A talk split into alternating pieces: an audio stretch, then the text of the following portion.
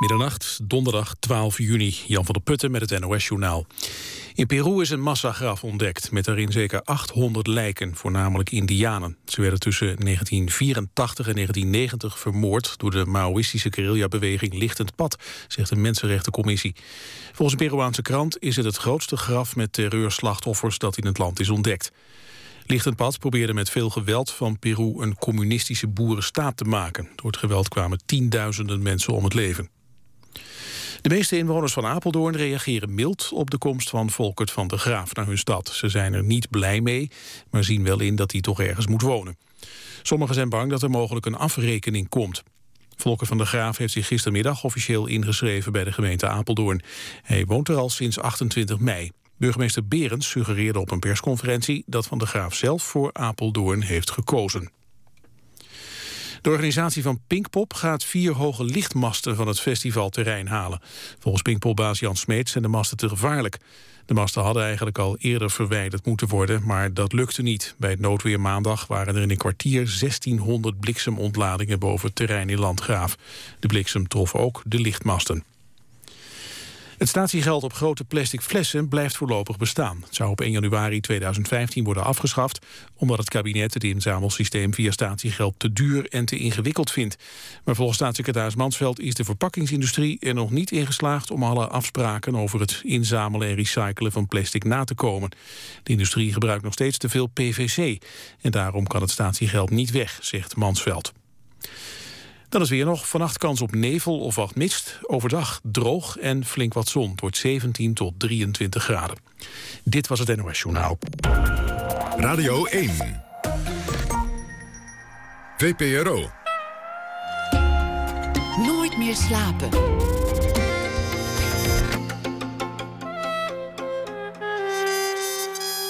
Met Pieter van der Wielen. Goedenacht en welkom bij Nooit meer slapen. Na één uur aandacht voor Frank Martinez Arion, Nederlands-Antilliaans dichter, schrijver en taalkundige. Over hem is een documentaire gemaakt die komend weekend wordt uitgezonden. En een verhaal van de Vlaamse schrijfster Annelies Verbeke. Die schrijft elke dag deze week een verhaal voor ons. Maar we beginnen met Marga Wijmans. Ze droomt van een eigen groot internationaal modehuis.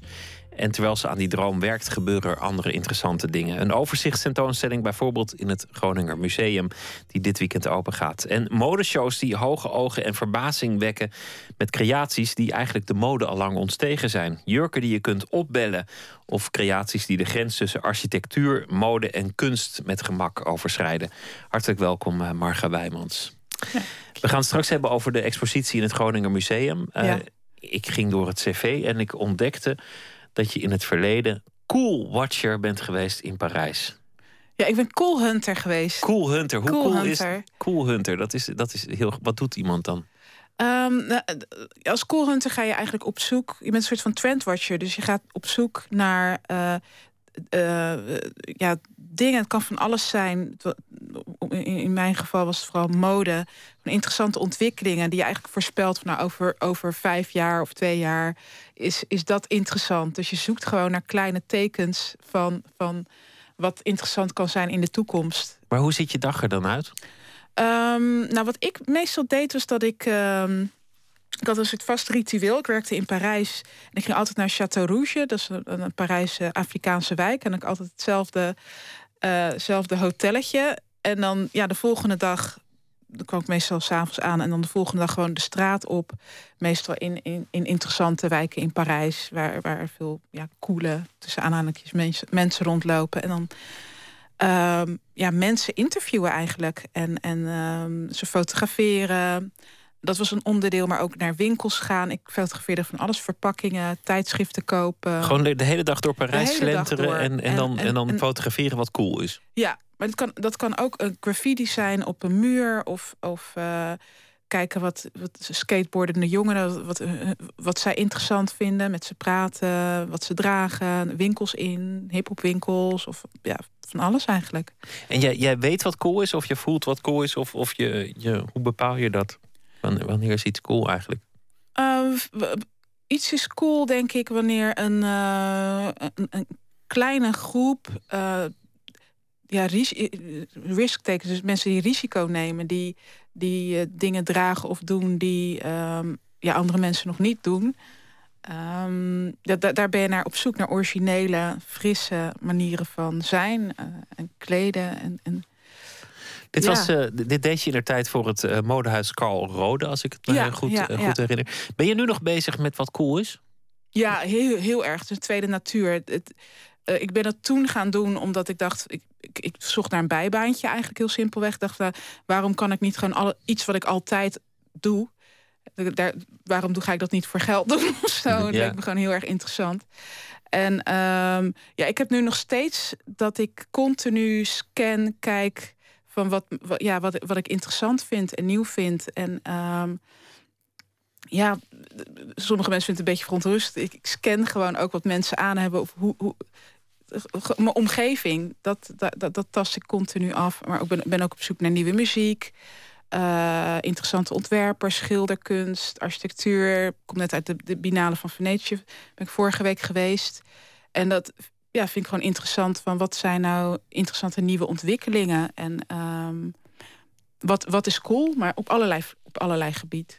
Dus het ontstaat uiteindelijk toch gewoon op straat. Want jij, jij noemde Chateau Rouge. Dat is een, wijk waar mensen met veel uh, passie een winkelwagentje omkeren om er maiskolven op te roosteren. Vind ja, dat zo grappig? en die dan proberen te verkopen. Zo'n zwart geblakerde ja. maiskolf. Ik denk, nou, ja, ik vind het sympathiek van je, maar ik heb er even geloof ik niet zo'n ontzettende trek in. Maar daar kijk je naar, voor inspiratie. juist in de wijken. Terwijl je, je zou zeggen dat het zijn de ontwerpers die de molen naar de straat brengen. Maar het is ook andersom.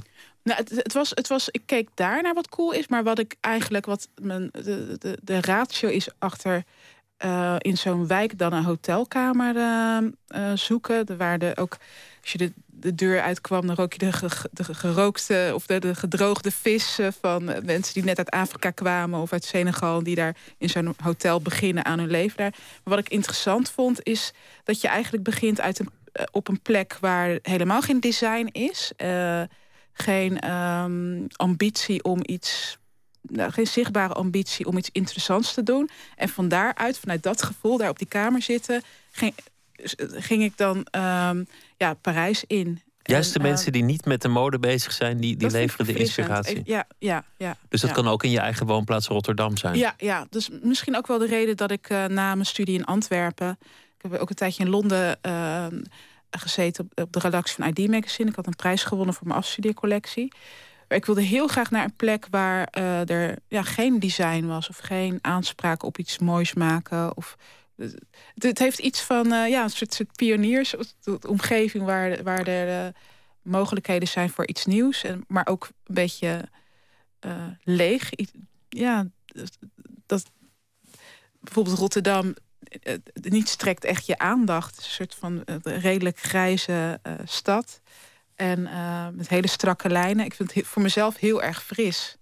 Van oké, hier kan ik iets nieuws brengen. Of zijn die mensen daar ook uiteindelijk in geïnteresseerd? Want, want jij haalt iets uh, van inspiratie uit, nou ja, Parijs, Château Rouge of, of uh, uh, Rotterdam, de wijken. Ja.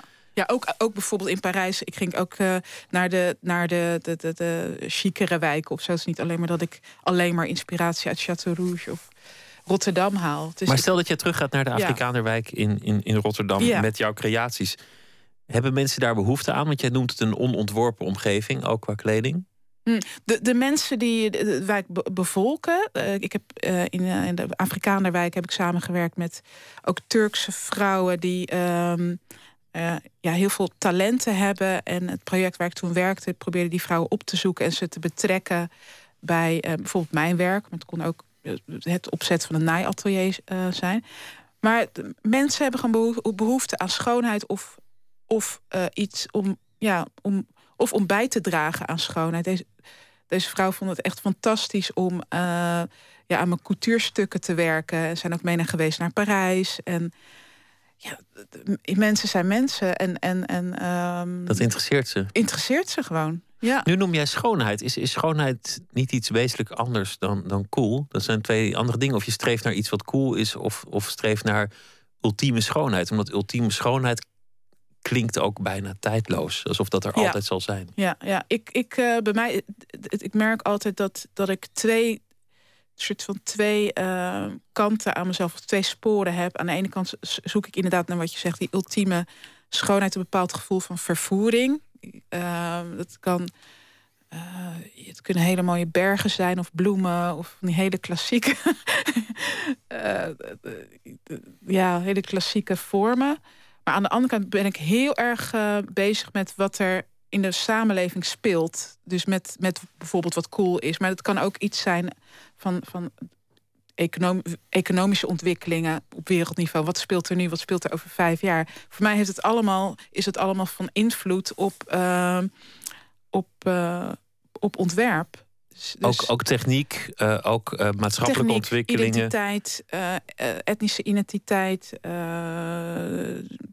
ja, het kan gender issues kan over homofilie gaan of, of, of wat, wat, speelt, ja, wat, wat, speelt er eigenlijk? Ik, ik ben eigenlijk iemand die soort van op een Google Earth manier naar design kijkt van, van grote ho hoogtes of van een afstand, politiek, sociaal kan ik neerdalen op iets wat uh, sublieme schoonheid heeft, een bloem of zo. En als ik een bloem zou vormgeven, zouden al dat soort, soort factoren, sociologische factoren, technologische factoren, zijn van invloed op hoe ik die bloem dan vormgeef. Of wat ik er dan uiteindelijk van maak. Van dat, uh... We houden dat even vast, die, die, uh, die manier waarop je aankijkt te tegen kleding. Want dat, dat vind ik interessant, ga ik zo meteen absoluut uh, op verder. Mhm. Eerst maar even dat cv doornemen, want voordat je coolwatcher in Parijs werd, wat volgens mij gewoon het ene mooiste beroep op aarde is, na, na presentator van een nachtprogramma op de radio natuurlijk. Ja overheidsmanagement gestudeerd. Ja, dat, dat klinkt toch minder cool op de een of andere manier. Ja, ja, maar dat, dat, dat, was, dat was niet zo. Nou, de reden waarom ik. ik uh, uh, ja, bestuurskunde, uh, dus het bedrijfskunde, maar dan voor de overheid gestudeerd. Ik vond die studie heel erg interessant. Ook weer omdat je um, ik vond management heel erg leuk. Maar wat ik bij bestuurskunde zag, is dat je vanuit verschillende disciplines, vanuit economie, economische invalshoek, uh, sociologische invalshoek, uh, politicologisch, filosofisch, kijkt naar één. Um, naar een, organisatie. Dus een plek waar, men, waar mensen iets probe samen proberen tot stand te brengen. En ik vond die, ja, met een, een ja, ingewikkeld wordt zich multidisciplinariteit of interdisciplinariteit kijken naar één ding dat, spreekt dat, dat spreekt me heel erg aan. Dat, uh, en dat was in die studie dus. Um, uh, uh, we, we, ja, in, in die studie kon ik dat doen. En, um... Maar dat is toch um, opmerkelijk dat je, dat je nu zo ambitieus bent in, in dit vak. Want ja. je streeft naar een, een, eigen internationaal modehuis. Ja. Dat, is, dat, dat ja, is niet enorm bescheiden. En dat hoeft natuurlijk ook nee. op geen enkele manier. Dat je, waarom zou je bescheiden zijn? Maar dat je, dat je eerst een heel andere studie hebt gedaan in een heel ander veld. Relatief ja. laat bent begonnen aan ja. Ja. ditgene. En er dan in een relatief korte tijd zo ambitieus in wordt. Mm -hmm. Dat vind ik interessant, omdat er dan ergens een moment moet zijn geweest dat iets in het hoofd is aangeklikt. En die, en die ambitie zich daar heeft vastgelijmd. Um, ja, ik, eh, ja, je schetsen zo, er is, was een klik opeens van ik zag het licht. Ik wil nou niet alles wat je zegt, soort van. soort nou, misschien was die klik er niet, maar er is iets gebeurd in ieder geval.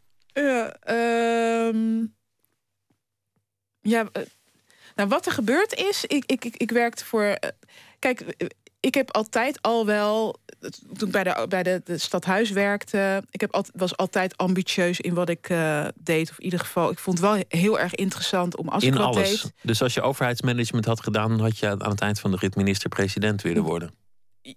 Ja, het is niet zozeer, het is niet zozeer een soort van. Uh, um, soort wellust naar succes of zo.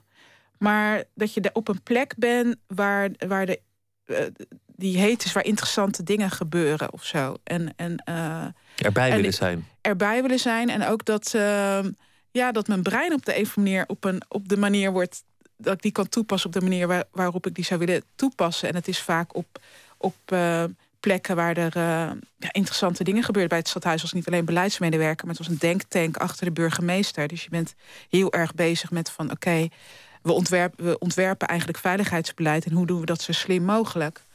En dat, uh, dat idee van zo slim mogelijk en complex mogelijk met dingen bezig zijn. Het kan bij het stadhuis zijn, maar ik heb ook tango gedanst. Nou, ik, ik wil daarin, wilde daarin ook lesgeven en zelf uh, samen met mijn partner choreografieën bedenken. Dus altijd wel voor een de ander is het zekere ambitieus. Voor, het- voor, voor mezelf is het dat je op, met een bepaalde intensiteit en concentratie en focus eh, dingen, dingen doet. En dan, dan kom je vaak ver of zo. Ver klinkt weer alsof het omhoog te gaat. Maar dan kom je soms op, op in een bepaald. eh, dan beheers je een bepaald vak zo. Daar waar weinig mensen gaan, omdat het vrij pijnlijk kan zijn of zo. Of dat het. Omdat het pijnlijk gaat om- Pijnlijk om, of- ver te gaan. Ja, ja of dat, dat het een bepaalde inzet of. of, of eh, Ben je focus, extremist? eh, ehm, ik denk het wel, hoewel ik mezelf ook wel vaak, vaak best wel eh, een beetje gemakzuchtig vind of zo. Maar ik ben wel, ja, ik ben wel, ex- ja, ik ben wel een beetje perfectionistisch, ja, extremistisch. Ja.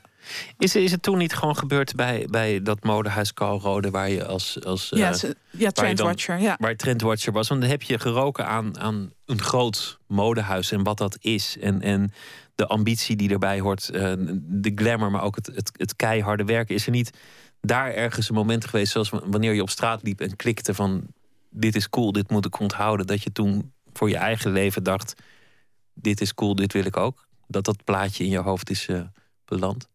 Ehm, eh, eh, wa- wat, wat, wat eigenlijk de klik was. ehm, ik ben na- naar de. Nou, wat de klik eigenlijk was, het was in het meer het laatste jaar. Ik ben naar, in, naar Antwerpen gegaan. Ik heb op de, de Academie voor Schone Kunsten gezeten. Ook een vrij, vrij veel eisende opleiding. En ehm, ja, toen ik eigenlijk ging zitten en, en ging plannen, bedenken, eigenlijk op een beleidsmatige manier, misschien ook wel een soort van tre- trendwatchers-achtige manier van oké, waar, wat wil, waar wil ik over vijf jaar staan? Dus vooruitblikken.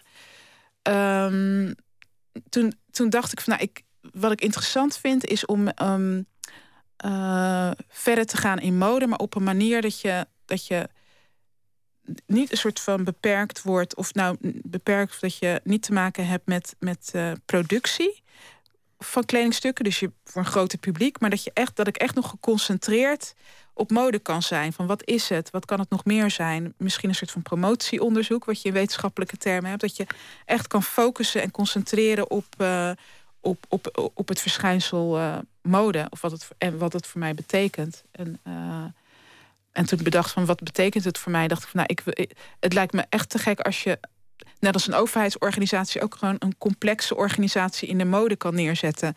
Ergo een modehuis met verschillende lijnen en, en, en, en denksporen van. van eh, ja, Inkomsten, uitgaven, investeringen, dat soort dingen. De, de onderliggende vraag Ja. die is nu eigenlijk al twee keer eh, langs gedreven. En, Ja. en beide keren dacht ik, trek ik hem erbij of nog niet. Is wat is kleding? Kleding is een manier om, om je niet te hoeven schamen omdat je naakt zit. En om het niet Hmm. koud te hebben als het, als het winter is. Ja, dat, dat, dat is een is- is een- benadering. Maar het- Dus een essentiëlere benadering, denk ik. Ja, ehm, kleding is. ehm, kleding is voor mij eigenlijk een, een, een, een, een manier om je uit te drukken. Eh, we weten al lang hoe het is, althans in het Westen, in Nederland. als je het redelijk goed hebt, gewoon van. Ja, je weet al lang dat, je, dat het eh, geen moeite kost om je warm aan te kleden of zo. Die, misschien in, in andere gebieden van de wereld is het nog een gevecht om dat je gewoon een kledingstuk aan je lijf hebt. Wat een, maar, maar hier eh, denk ik dat, ja, ik denk dat kleding een manier van eh, uitdrukken is. Communicatie. Communicatie. En ehm, aan de ene kant dus van de gebruiker naar buiten toe. Zo van, dit ben ik, dit vind ik fijn. Of, en en, en eh, communicatie ook met jezelf. Van, ja, ik, ik- dit, dit, dit ben ik. En, en hier voel ik me prettig in. Maar je kan ehm, ook aan kleding zien, omdat het ontstaan is in een bepaalde tijd, in een bepaald moment in de geschiedenis, kan je ook zien wat er in, in de samenleving op dat moment eh, eh, speelde. Eh, identiteit van vrouwen, van etniciteit, van. ehm, De lengte van de rok is een Ja. teken van, van de naderende hoogconjunctuur of laagconjunctuur. Is een, is een bekend economisch Ja. onderzoek geweest. Ja, en ehm, het kan. Kijk, op dit moment eh, is er een, een, soort van, van, van verlangen naar pragmatische, draagbare kleren. Een soort no- no- no-nonsense. Eh, je ziet ook wel bij modehuizen van eh, we moeten kleren maken die verkopen. En we vertalen dat in draagbare kleren. Maar dat is geen wet van mede en pers. Dat wil niet zeggen dat je je omzet hoger wordt als je pragmatische kleding verkoopt. kan ook zijn dat je juist als je fantasierijke kleding verkoopt, dat je omzet hoger wordt. Waarom die, waarom die, die, uh, die commerciële stap om juist dragen, soort van van, van, van en altijd, kleren.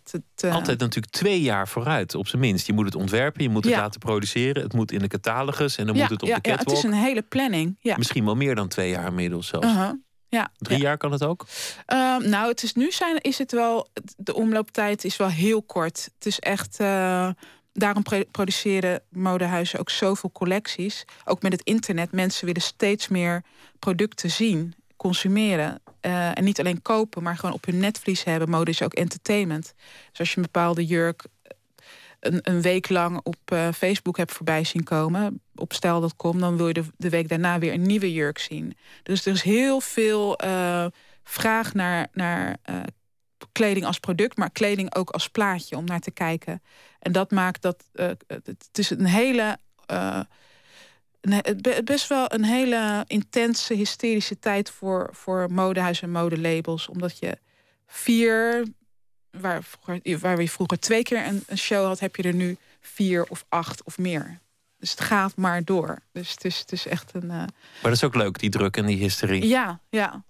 Dus dat is de manier waarop ik kleding maak. is eigenlijk een soort van slow, slow, uh... slow fashion. Van, ja, dus mijn eerste collectie duurde, daar was ik gewoon ook anderhalf jaar mee bezig. Of, of een jaar of zo. En uh, met het onderzoeken van constructies, staalconstructies en uh, inspiratie opdoen. Dat is ongehoord. Ja, weet je, dat is ongehoord in, in, in, in, het, in de modebusiness. Dat je op zo'n artistieke maar dat, dat maakt deel uit van, van het soort modehuis dat, dat jij uh, zou willen. We gaan, uh, we gaan luisteren naar uh, muziek mm -hmm. van Glass Animals. Die kennen elkaar al sinds hun veertiende. Ze komen uit Oxford. Ze hebben hun eerste album uitgebracht. En wij gaan een nummer draaien daarvan. Dat heet Toes.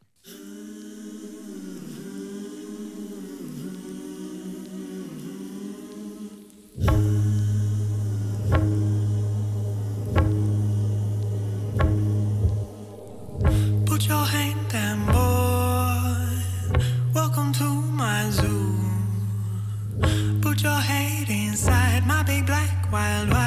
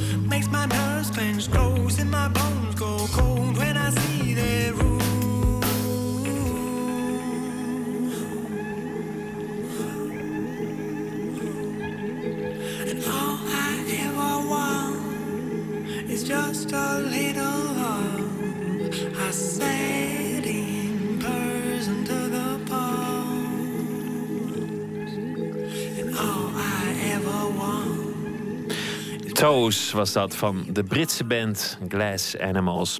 U luistert naar uh, Nooit meer slapen op Radio 1 in gesprek met uh, Marga Wijmans. Zij is uh, ontwerpster, modeontwerpster. heeft een expositie in het Groninger Museum. Je had het erover dat, dat mode, kleding een manier is om uitdrukking te geven aan je identiteit, maar ook aan de tijd waarin je leeft. Mm -hmm. Eigenlijk ben je in heel veel opzichten gewoon het concept kleding al ontgroeid in je modeshows. De, de grens met architectuur, hedendaagse kunst die zo lang vervaagt. Mm een, een, jurkje dat je kan opbellen. Dat vond ik een van de, de geestigste creaties aller tijden. Dat mensen kunnen, als ze zitten te kijken naar die show, een, een nummer draaien en dan gaat er iets af in het jurkje. Kun, kun, Ja. je, kun je het mooier omschrijven dan ik het doe? Alsjeblieft. Ehm, ja, ja ik, wil, ik wilde um, even kijken hoor. Die, de mobiele telefoonjurk. Ja, ja.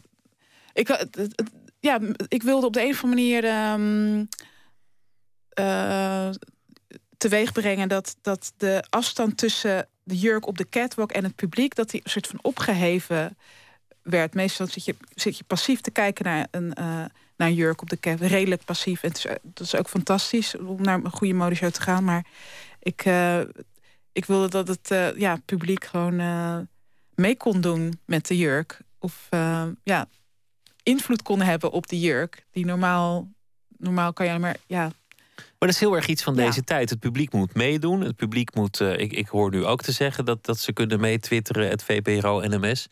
Dat, dat, is, dat is een, interactief. alles moet interactief zijn. En, en hier, zomaar maak je je modeshow ook interactief. Ja.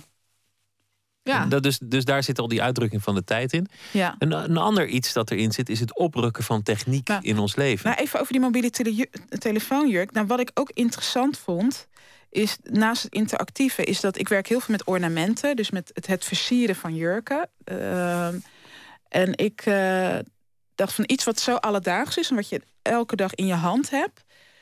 Ehm, op welke manier kan je daar een soort van schoonheid mee creëren? Of het, het, is alsof je een soort Alice in Wonderland-achtig... hoe kan je via die, die mobiele telefoon bij schoonheid uitkomen?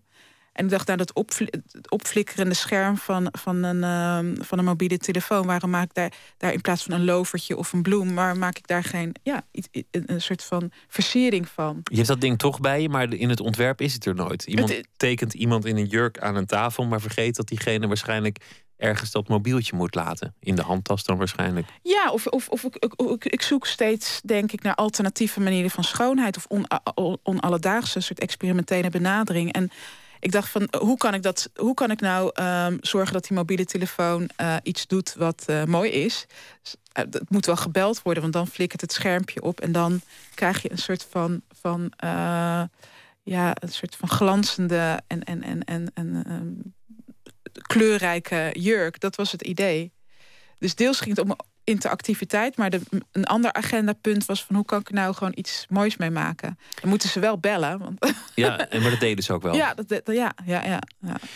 Techniek en, en kleding raken ook steeds meer vervlochten. Eh, Kleding, functionele kleding, denk je aan een makkelijk zittende broek of, of, een, eh, ja. of een warme trui. Maar in, in de wetenschap wordt heel erg nagedacht over kleding die een diagnose kan geven. Ja, Hè? Kleding die permanent jouw lichaam afscant naar gebreken en jou dan een mailtje stuurt wanneer je koorts Je hebt bloeddruk te of hoog eh, is, je bloeddruk of, te eh, hoog ja, is of ja. je, je medicijnen niet goed aanslaan of, of dat soort dingen.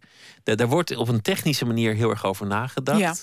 Dat zit ja, op, op een vrij afstandelijke manier ook wel in, in dat ontwerp van, van een mobieltje in je jurk. Daar zit Mhm. al techniek in. Ja, ja, ja, ja, ja. Denk, je, denk je daarover na, over, over hoe de functie van kleding kan veranderen?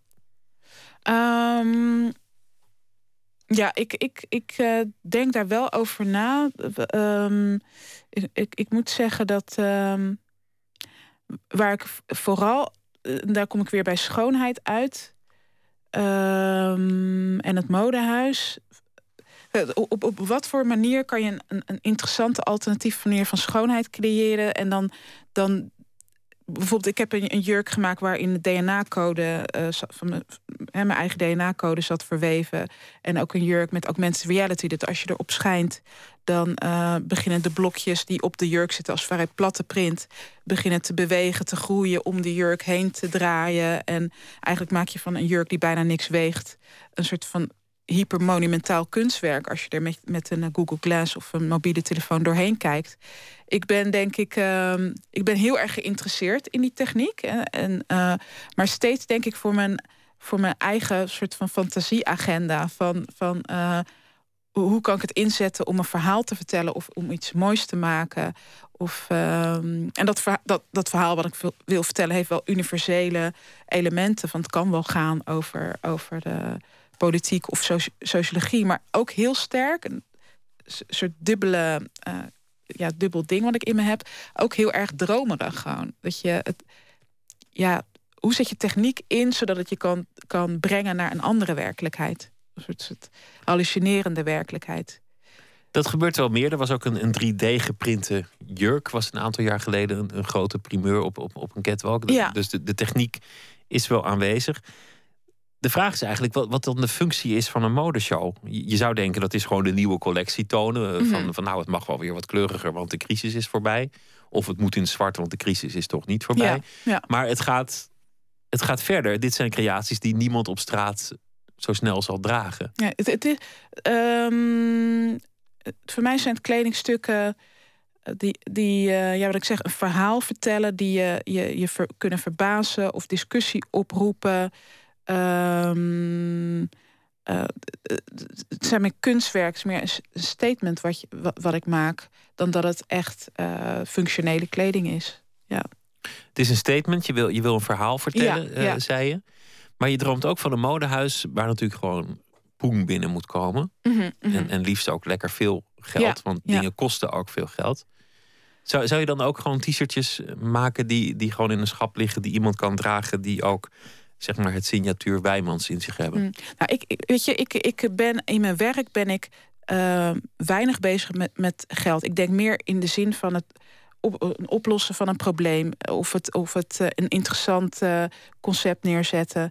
Um, wat ik interessant vind aan, aan, aan het gegeven modehuis, dat als je kijkt naar ja, andere mensen, bijvoorbeeld Chanel, is dat je hoe kan je schoonheid nou um, uh, brengen naar een consument? Het kan via een klein flesje zijn of een sleutelhanger, wat iemand koestert alsof zijn leven ervan afhangt en het evenveel plezier kan brengen uh, als een, een, een couture Chanel jasje, wat 10.000 euro kost of zo.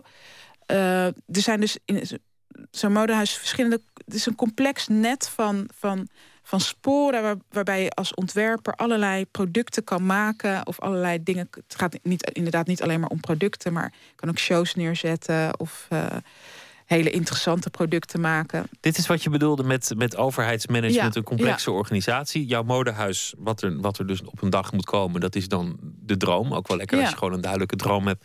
En die Ja, ook en als het uitspreekt. goed is, als het aanspreekt, want ik ben altijd bezig met communicatie en hoe komt het over op een, op, op een publiek? Vertel ik een verhaal wat, wat op de een of andere manier eh, eh, ja, resoneert of iets betekent in het leven van een ander?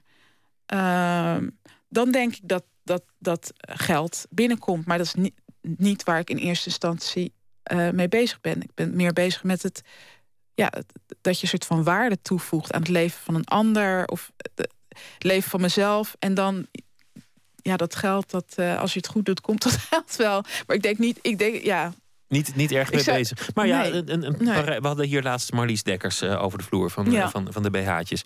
En die vertelde over een, een modeshow die ze zelf georganiseerd had ja. in Parijs tijdens de, de, de, de modeweken. Ik ben niet zo goed in bedragen, maar het was een enorm bedrag wat het kost. Om, om daar gewoon een toplocatie af te huren en, Mhm. en een catwalk en de publiciteit. Gewoon een paar ton moet je hebben, gewoon om, om daar alleen maar te staan en je dingen te laten zien. Ja, ja. Om Ja. maar te beginnen. En dat moet toch ergens dan vandaan komen. Ja, dus, maar er zijn allerlei manieren om aan geld te komen. Of, of, uh, kijk, het, het, het is ook simpelweg van als je net begint, waarom zou je een, een show van een ton neerzetten? Je kan je afvragen of dat zin heeft. Of dat uh, wilt, ja, je, je moet dat uitgeven als je het hebt, denk ik. Ja, ja je hebt gelijk. Ja, en uh, het, je, moet je voorstellen dat, ja, dat als je het goed doet, is zo'n ton um, is heel veel geld. Maar uh, de, de, kijk maar wat het allemaal op kan leveren. De, de, als je het goed doet, heb je de juiste winkels die in je publiek zitten. Het, het, is, het, is, ook reclame. Je vertelt je verhaal. Als je het goed doet, is die ton is het, is het, het waard.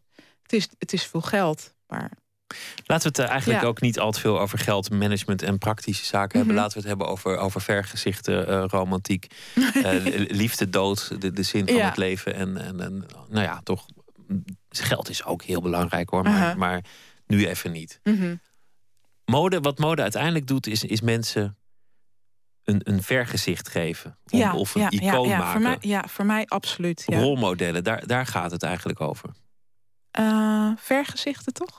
Vergezichten, rolmodellen. Nou ja, iemand de, de, ja, ja, dat je denkt, je- ja, ja, zo ja. wil ik leven. Ja, precies. Ja, ja, ja. ja, de, de vraag die eronder ligt is: hoe wil je leven? Wie wil je zijn? Ja, een, een bepaald, verlangen naar. eh, ik denk dat heel veel met verlangen ook te maken heeft van, van, van eh, dat je het gevoel hebt, de overtuiging dat een bepaald kledingstuk of beeld wat je oproept met kleding, want het gaat niet om individuele kledingstuk, maar als ontwerper ook dat je een bepaald beeld of wereld neer- neerzet. Eh, en dat je, als, eh, dat je graag deel uit wil maken van, van eh, die wereld, dat het je eigen leven verrijkt. Dus het is het, dat is het verlangen, het, het, wat het misschien het, romantische is. En, en in, in de romantiek schuilt ook bijvoorbeeld dat, dat, dat, dat verlangen ook een bepaalde obsessie kan zijn. Of dat het je gevangen houdt. Het ging, daar heb ik ook een collectie over gemaakt, City Life. Over de, het verlangen van vrouwen naar couture. En het houdt ze deels gevangen, maar het is ook een heerlijk verlangen. Dus het is misschien het romantische ook van, eh, van, van mode. En Ja. stereotypen. Of het nou gaat over, over Ja. man of vrouw. Er, is recentelijk veel te doen over eh, de, de kleur van de mode. Er Ja. waren een paar aantal aanklachten van, van prominenten die zeiden: ja, de internationale mode is gewoon veel te blank geworden. Mhm, mhm. Eh, je, je, ziet, je ziet veel te weinig eh, etnische variatie ja. Op, op de catwalk. Ja, ja. Jij, jij bent zelf van Surinaamse afkomst. Je bent eh, in die wijken in Parijs gaan kijken bij, bij, bij Château Rouge in, in, de, in de wijken in Rotterdam. Het lijkt ook een thema in jouw werk te zijn. Ja, ja, en steeds vanuit het verlangen om een complex beeld te laten zien van ide- identiteit. Van, ehm, en als je het hebt over vergezichten van. van, van ik, ik zag mijn eigen identiteit niet zo terug in, in, in modeshows. Eh, en ik vond het mijn eigen identiteit als zwarte vrouw eh, heel erg interessant om te laten zien. Want ik had het idee, ik ben niet zomaar een zwarte. of niet zomaar een zwarte vrouw. Ik dacht van. van ehm, vaak wordt eh, in een beeld, de huidige, ja, de huidige beeldcultuur zie je één beeld van een zwarte vrouw. Exotisch, eh, kleurrijk, een, eh, een Amazone of eh, vrolijk. ehm, of de- de- de- toen ik afstudeerde en, zag je heel veel vrouwen in hip-hop clips, dus sek- geseksualiseerd. En toen keek ik naar mezelf, dacht ik van nou, maar mijn, mijn leven en mijn fascinaties zi- zien er totaal anders uit. Waarom? Het zou zo interessant zijn voor mensen om ook een ander beeld, een anders met een ander stereotype, min of meer kennis te maken. Van, van de zwarte. Het is eigenlijk al Ja. gek dat je, dat je moet nadenken over een stereotype van de zwarte vrouw. Ik ben dan een, een, een, een blanke man. Ja, Dan ja, hebben wij een beeld van de, blank, de blanke man. Ik denk het, denk het wel. Ja. Ja, de stereo, zijn er stereotyperingen van de, de blanke man? Wa- Wat, wat is een, wat wordt, als, als we het hebben over stereotype, wat wordt gezien als, de, als een, een, een, een, aantrekkelijk beeld van een blanke man? eh, tussen de 40 en 45, eh, fris, goed getraind, eh, een, een baan. eh, dat, dat is een soort, soort van stereotype waar wat heel aantrekkelijk is, wat bedrijven graag in huis willen hebben, wat we graag zien op. Ja, Er zijn, er zijn Ja. iconische eh, voorbeelden van. Maar eigenlijk is dat, is dat grappig omdat mensen zich meten aan, aan stereotyperingen die ontworpen zijn en bedacht. ja, ja. En vervolgens meet je jezelf ook die identiteit aan. Alleen al door de kleding die je koopt. Mhm, mhm. Of je, of je kapsel of dat soort dingen. Dus jij wil, zeg je eigenlijk dat je mensen andere stereotypen wil aanreiken? Ja, ik zeg stereotyp, ehm, omdat ik denk dat eh, waar ik steeds wel naar streef, is dat je een coherent beeld neerzet. En een stereotype is wat mij betreft een beetje te ver doorgeschoten, een soort vastgeroest beeld. Maar je, je, je, eh, als ik een collectie maak en, en ik heb een beeld van een, een, ja, een beeld van een vrouw voor me of, of wat dan ook, een verhaal wat ik wil vertellen, is dat ik het zo maak dat het goed communiceert. Dat het gewoon een samenhangend, bijna ja, een soort container is, een soort pakket. Ehm, wat je ook zo, zo presenteert dat mensen zich het, het, er meer van willen weten of het zich eigen willen maken. Dus dat is wat je als ontwerper eigenlijk doet. Maakt het heel praktisch? Hoe ziet dat eruit? Ehm, hoe, hoe nou, doe je bijvoorbeeld dat? eh, in mijn een afstudeercollectie wilde ik een, eh, hè, is, een, een alternatief beeld van zwarte vrouwen neerzetten. Nou, hoe doe je dat dan? Hoe, hoe zet je dat op, om in een aansprekende vorm?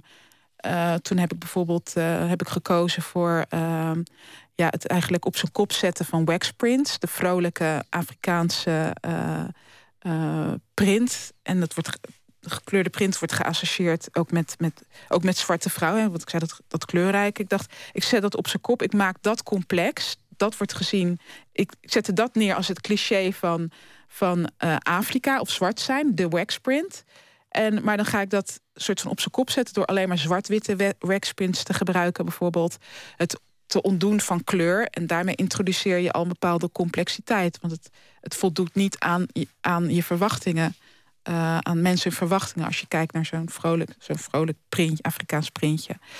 Dus je, je, je, op die manier creëer ik dan eigenlijk een, een, een, een, een, ja, een alternatief stereotype van de.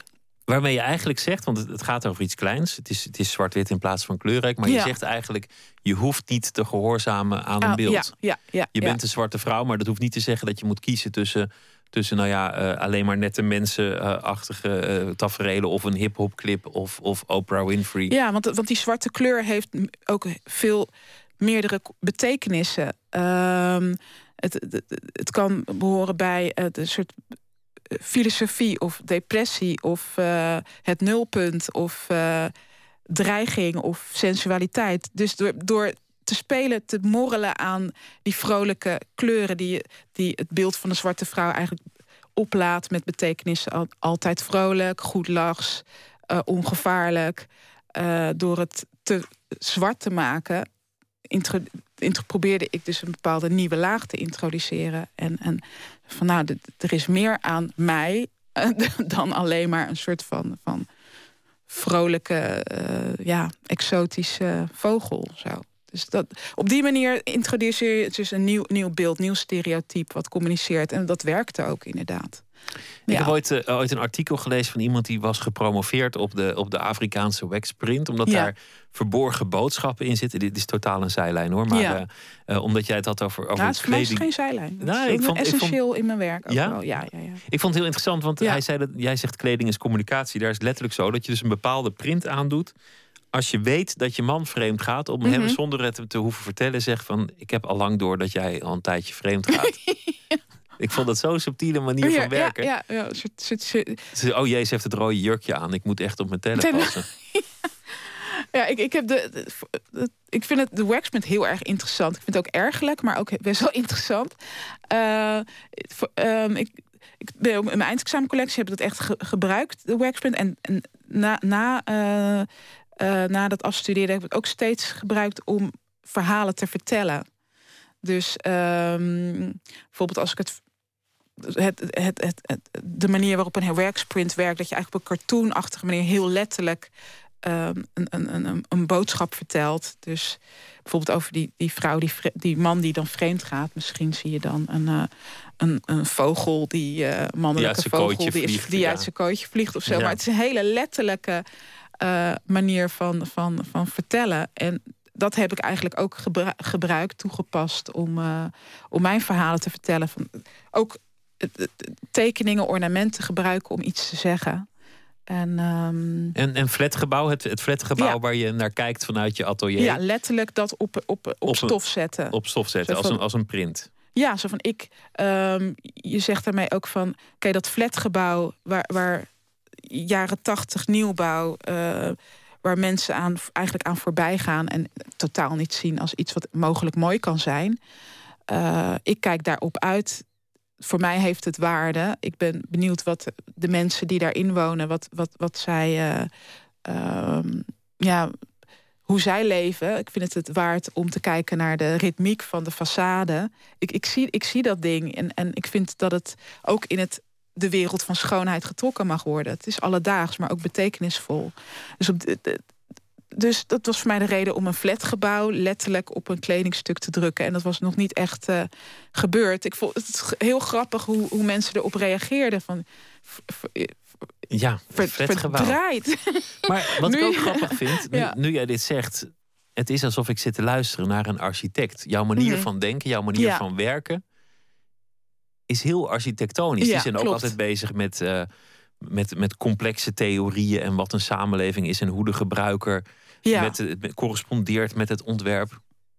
Je, ja. je, had, je had net zo goed een architect van de mode kunnen heten. Ja, misschien wel. Dat, wat me aantrekt in uh, architectuur is. Oké, gebouwen. Altijd door gefascineerd. Ik denk dat er wel meer mensen dat hebben. Ja, soort, uh, maar wat ik, uh, wat ik interessant vind aan het veld van de architectuur, dat er uh, heel veel wordt nagedacht over architectuur. Dus en gepraat en getheoretiseerd en er is discussie. En ik denk dat. En ik, ik vind dat heel erg interessant aan dat veld. Um, dat je dieper, dieper ingaat op, op um, ja, een gebruiksvoorwerp, dus in dit geval een gebouw. En het gebeurt in de mode uh, veel minder dat er wordt, gediscussieerd. Dat het echt complex wordt gemaakt. Ja, er, wordt, er wordt wel. Er is hè, bijvoorbeeld in blogstaal.com, er wordt heel veel geschreven over mode. Uh, maar het, uh, ik denk dat, dat, dat, dat architectuurtheoretici nog uh, verder gaan. Ook verbindingen leggen enzovoorts. Ja, ik, vind in ieder geval dat mijn intellect prikkelt als ik zie hoe ja, architecten schrijven over hun werk en daarover praten. Ja. We gaan weer uh, muziek uh, draaien, helemaal uit Noorwegen. Sievert Heuyem was in een vorig leven zanger van een underground groep Madrugada. Die zijn ook wel bekend geweest hier. Hij doet het al een tijdje alleen en heeft zijn derde soloalbum uit, Endless Love. En wij draaiden Ride On Sisters.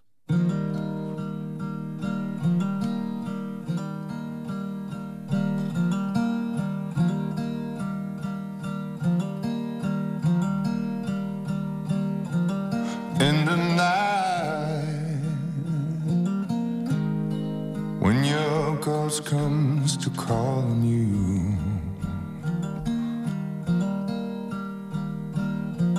You arrive.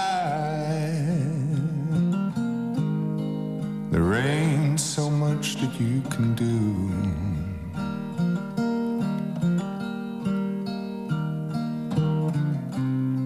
A stranger even to yourself, and your bed is cold as the grave.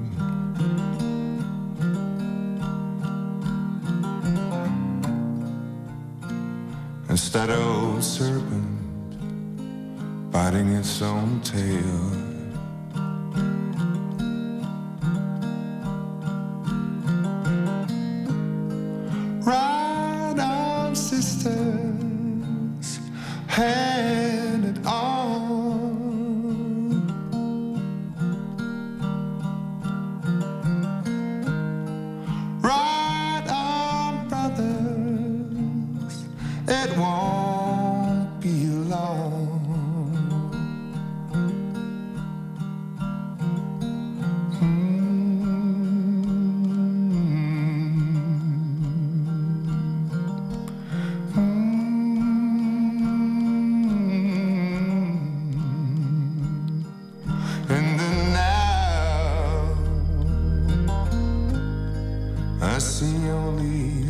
limitations. Don't know how to make the best of my situation.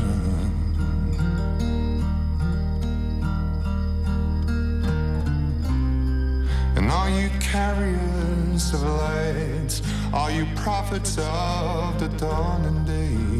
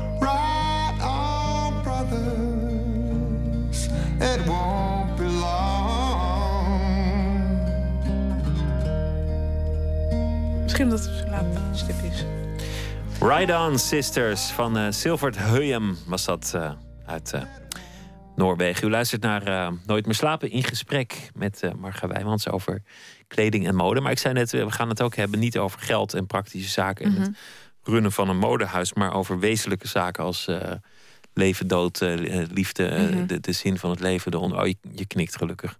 Ja, ik, ik ja, er zijn ook mensen die dan, oh nee, dan moet ik het daar echt nu over hebben. Dat, je, je, je, hebt, je hebt een ambitie verwoord in jouw leven. Dat, dat vind ik interessant. Je hebt op een gegeven moment gezegd: een groot modehuis, dat is wat ik wil. Dat gaat er komen. Mm -hmm. Daarmee zeg je ook van jezelf dat, je, dat, je dat, dat jij iemand bent die een modehuis zou runnen. Er zit ook zelfvertrouwen in. Heb je dat altijd gehad? Ja, ja, ja. ja Als kind al? Ja, ja, een soort van, uh, van zelfsprekendheid. Van. Um... Ja, kijk, bijvoorbeeld toen ik aan. ja, dat, dat, heb ik altijd wel gehad. Van oké, ik ga dit doen. Of ik ga tango dansen. Of ik ga weet ik veel wat. Wat ik, ik heb heel veel gedaan als kind kunnen doen. Van um, ja, ik ga het schoolrestaurant runnen met het lustrum. En best wel grote dingen. Maar ik dacht er niet bij na van oké, dat kan mislukken. Of ik ben er niet echt. Uh, word niet gehinderd door het feit dat ik iets misschien niet, niet kan of zo. Ik denk gewoon van, ik ga het doen en Vooruit. moet gewoon goed nadenken en dan komt het allemaal wel goed. Ik heb hier gewoon zin in en ik ga dit doen. En uh, toen ik ook met, met studie modeontwerp begon en mijn toekomst en ik dacht van, ook oh, wil dit en dat, dan formuleer ik gewoon een doel en werk er stap voor stap naartoe. Maar ik, ik denk niet dan van, van, stel je voor dat het misgaat, dat, dat het scenario dat het mislukt daar denk ik gewoon uh, niet echt over na. En een leven zonder doel? Is een leven zonder doel? Dat je, dat, je, dat je niet een groot plan hebt. Dat je denkt, nou ja, weet je, ik, ik uh, woon hier, ik vind het hier leuk en ik, ik heb een baan en, en uh, mijn collega's die zijn best aardig. En, maar dat er niet een, een, groot plan of een grote droom is waar je, waar je naartoe zeilt. Hmm. Denkbaar of is dat, is, dat, is dat echt ondenkbaar? Mm, ja, ik. ik, ik Nee, nee, dat is nou ondenkbaar. Het, het, weet je, dat voor, voor mij niet, denk ik. Voor een, voor een ander persoon uh, wel. En dat vind ik even, even valide de, uh, als hoe ik mijn leven leid. Ik, vind het ook heel intens om gewoon te kunnen zijn en, en je leven te leiden zoals het zich voordoet. Dat is ook gewoon. ik, ja, ik leef op een, denk op een andere manier. Misschien wel ook wel vermoeiend soms. Maar nee, ik denk heel vaak aan wat ik wil bereiken. Ja, wat ik, of wat ik nog niet heb, of waar ik naartoe wil. Of. Een zekere haast. Als, als, jij, ja. als jij als, um, daar begonnen mee, als jij als cool watcher of cool hunter over straat liep, dan, dan, dan klikte je letterlijk een, een fototoestel bij bepaalde momenten van dit is gaaf, ja, dit ja, is gaaf. Ja, en dat hoefde niet per se kleding te zijn. Nee. Het kon ook een, een uh, nou ja, dat omgekeerde winkelwagentje kwam dan van mij, maar het kon van alles zijn eigenlijk. Ja, ja, ja. Je had het ook over iconen, mm -hmm. rolmodellen. Eigenlijk gaat het daar voor een groot deel over in, in het leven. Dat, dat je bij heel veel dingen ja, ja. zo'n klik maakt van zo wil ik leven. Dit ja, is hoe, ja, hoe mijn leven eruit moet zien. Een, een, belangrijk deel van mijn, van, mijn, uh, van mijn leven of tijd lees ik ook heel veel over uh, mensen die ik interessant vind. Ik verdiep me in, in uh, biografieën. Biograf, biografieën, heel veel. Uh, en dan ben ik ook geïnteresseerd in hoe mensen hun carrière organiseren of hun, hun vooral van creatievelingen ik lees heel veel nog steeds over de aard van creativiteit. En um, modeontwerpers, maar het kan ook van muzici, dirigenten, architecten, weet ik veel wat. Maakt niet uit van hoe, zit dat nou in elkaar? En um, uh, ja, wat voor soorten creativiteit zijn er? Wanneer bereikt iemand zijn piek of zijn dal? Of hoe werkt dat? Of wat is de essentie van creativiteit? Ben ik heel erg, heel, heel, heel erg mee bezig. En daar, daar leer ik op de een of andere manier van. Maar het nadenken over creativiteit vind ik uh, ook heel, heel erg interessant. Wat het is, gewoon hoe het, het proces is. werkt. Ja, ja, en daardoor probeer ik ook mezelf te begrijpen. Misschien een begreep te krijgen op mijn eigen creativiteit. Het te snappen waarom ik bepaalde keuzes maak. En wie zijn jouw rolmodellen? Wie, wie zijn de mensen als, nou ja, we gaan het maar meteen uh, groot en dramatisch maken. Het is, uh, er zijn 70 jaren verstreken en, en, je ligt op je sterfbed. Ja. En, en het, het, leven is voorbij en je kijkt om en het is eigenlijk ontzettend goed gegaan. Mm -hmm. Wat zijn dan de elementen uit andermans leven waarvan je hoopt dat ze in je eigen leven zijn teruggekeerd. Ja, nou, ik vind wel het vind, een vroeg rolmodel was denk ik Simone de Beauvoir, denk ik, schrijfster. Hoe, hoe zij, zij haar leven heeft, eh, ehm, heeft ingericht. Of de, de boeken die ze. Ik haalde heel veel uit de boeken die zij eh, eh, schreef. En waarom? Welke eigenschap bewonder je dan zo? Wat ik bewonder bij Simone de Beauvoir is ehm, onderzoekende geest. Ehm, en beginnend bij haar eigen bestaan. Dus onderzoeken hoe de wereld in, de, in elkaar zit. Door heel eigenlijk. eh, ze is bekend natuurlijk van, van, van het schrijven over feminisme, grote. Maar z- z- zij schreef eigenlijk ook dagboeken. Maar ze onderzoekt de wereld door haar eigen omgeving te onderzoeken, af te tasten, wat er, het, het, het vastleggen wat er dicht bij haar gebeurt. Nou gebeuren er hele interessante dingen in haar omgeving, maar en, en dat, dat vond ik ook bijvoorbeeld Louise Bourgeois, kunstenares.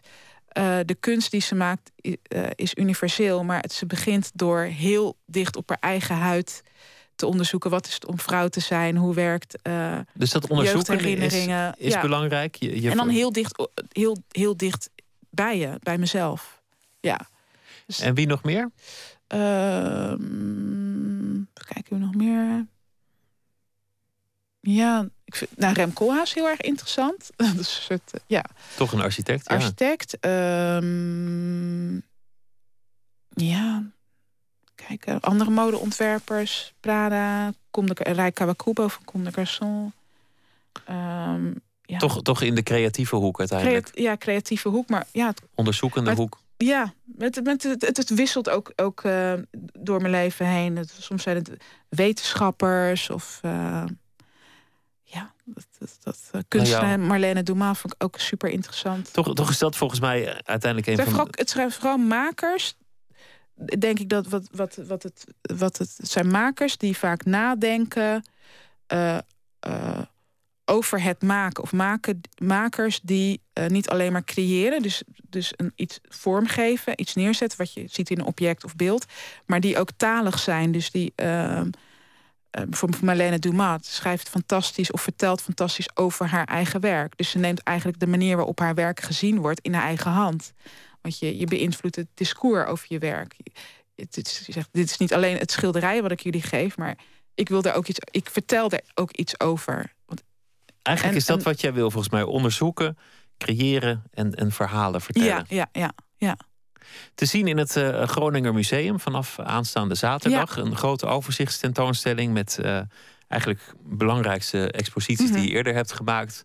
En ook een, een visie van, van wat jij vindt dat mode moet zijn en, en wat daar omheen is. Eh, allemaal te zien is vanaf zaterdag. Uh, Marga Wijmans, dank je wel. Leuk dat je uh, te gast wilde zijn. Ja, En wilde praten over uh, rolmodellen en uh, iconen. Ik had even gedacht, die zegt gewoon uh, Gandhi of, of Jezus of, of, of, dat soort dingen. Dan weet je wel, een hele grote icoon. Maar toch creativiteit. Ja, creativiteit, ja, denk ik wel. Ja. Dankjewel. Zometeen is uh, Nooit meer slapen terug met uh, nog een heel uur. En dan gaan we het hebben over uh, literatuur en poëzie. En over taalkunde en nog heel veel andere dingen. We gaan het hebben over Frank Martinez Arion bijvoorbeeld. En u krijgt ook nog een verhaal van Annelies Verbeke. Tot zometeen.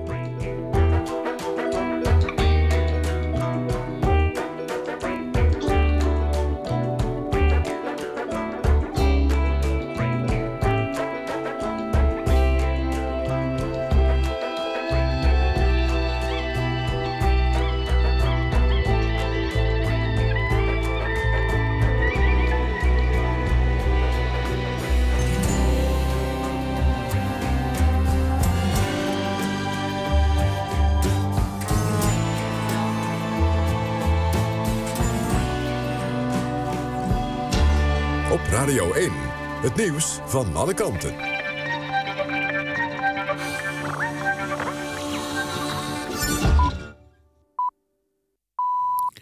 Eén uur, Jan van der Putten met het NOS-journaal. In Peru is een massagraf ontdekt met daarin zeker 800 lijken, voornamelijk van indianen. Ze werden tussen 1984 en 1990 vermoord door de Maoïstische guerrillabeweging Lichtend Pad, zegt een mensenrechtencommissie. Volgens een Peruaanse krant is het het grootste graf met terreurslachtoffers dat in het land is ontdekt.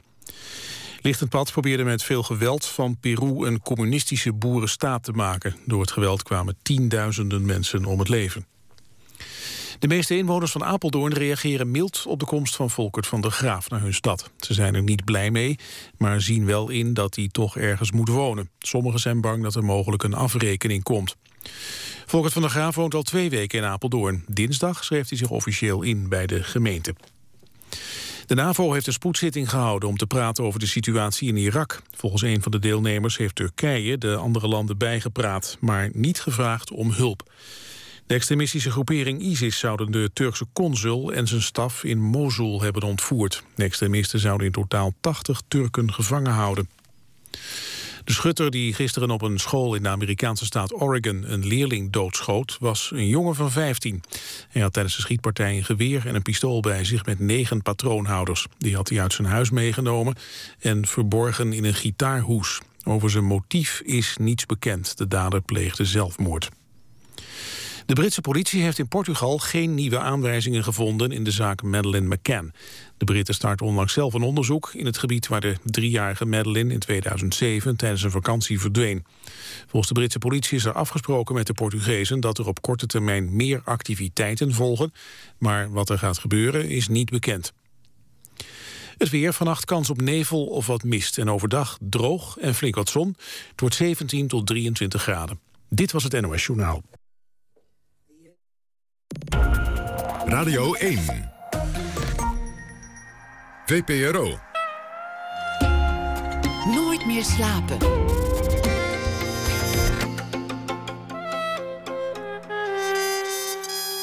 Met Pieter van der Wielen. U luistert naar uh, Nooit meer slapen op Radio 1. We bellen met een schrijver of dichter. Dat doen we altijd aan het begin van het tweede uur. En vragen die een verhaal te schrijven bij de dag. En deze week is dat de Vlaamse auteur Annelies Verbeke. Ze schreef uh, boeken als Slaap, Vissen redden, Veronderstellingen en nog veel meer werk. Goeienacht. Hallo. Waar gaat het over vandaag? Wat heeft je bezig gehouden?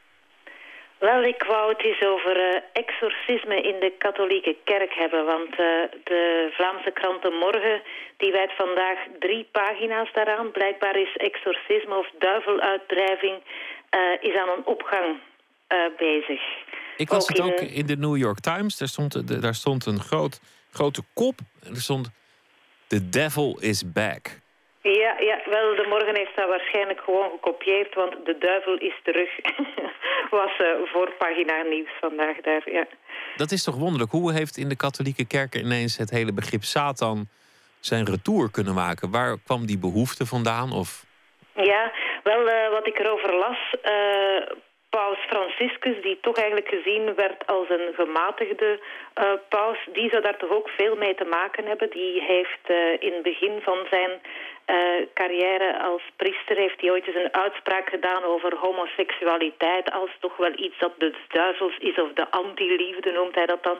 hij is daar later op teruggekomen, maar goed, hij heeft dat gezegd. En wie daar ook eigenlijk al jaren verantwoordelijk voor is en die is al eerder in de media gekomen, die man dat is uh, Gabriele Amort, dat is de opperexorcist van het Vaticaan. Die wordt door andere priesters ook wel een beetje bekeken als een extreme vreemde eend in de bijt een beetje. Maar die zou 70.000 uh, duivels hebben uitgedreven al uh, naar eigen zeggen. Nou, dat is knap, toch? ja, dat is wel de Guinness Book of Records vermelding waard, denk ik, ja. ik ben benieuwd naar het verhaal. Laat horen, alsjeblieft. Ja, ik heb uh, deze keer uh, gekozen voor trocheïsche tetrameters en rijm. Lentezon maakt Vaticaanstad plots wat minder streng en vroom. Dertig priesters drommen samen in een parkje uit een droom. Vogels zingen, hommels zoomen langs de bloesemzachte bries. Hier en daar een vleugje hooikoorts, maar het gelach verdringt genies. Nou, gezellig, vra een picknick en het weer zit reuze mee. Lekker zeg, die mozzarella. Wat is dat, paté van Ree? Pittig wijntje uit Toscane, laatst zag ik zo'n goed concert. O mijn hemel, nee, niet kijken, vader Amort is hier Gert. Het is niet waar, is die gekomen, waarom blijft die man niet thuis? Kaal en ernstig toont vrouw Amort hem een Jezus aan een kruis. Vogels zwijgen, hommels storten zich te pletter op het gras en een heel klein baby eendje dat verdrinkt zich in een plas. Elke broeder doet alsof hij vader Amort niet bemerkt.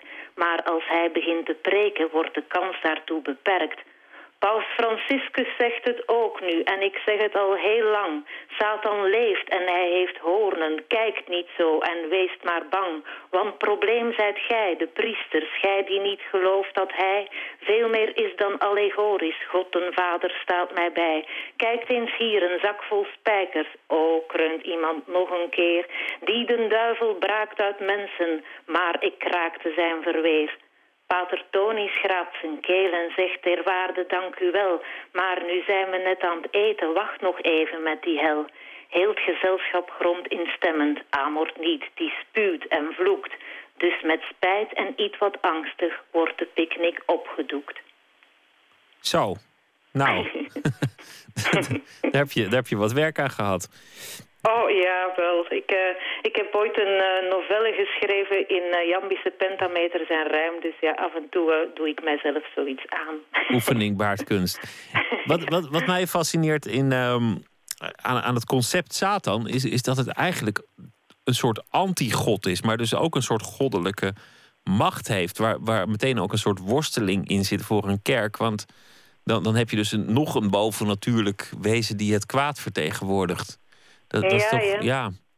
ja en, is die dan door God zo- gemaakt? Als God alles heeft gemaakt, heeft hij dan ook Satan gemaakt? Of, of is daar waar God vandaan komt toevallig ook een Satan van de, van de wagen gevallen? Eh, ja, daar kan ik geen precies antwoord op geven. Maar ik denk in ieder geval niet eh, dat de kerk ervan uitgaat dat God hem gemaakt heeft.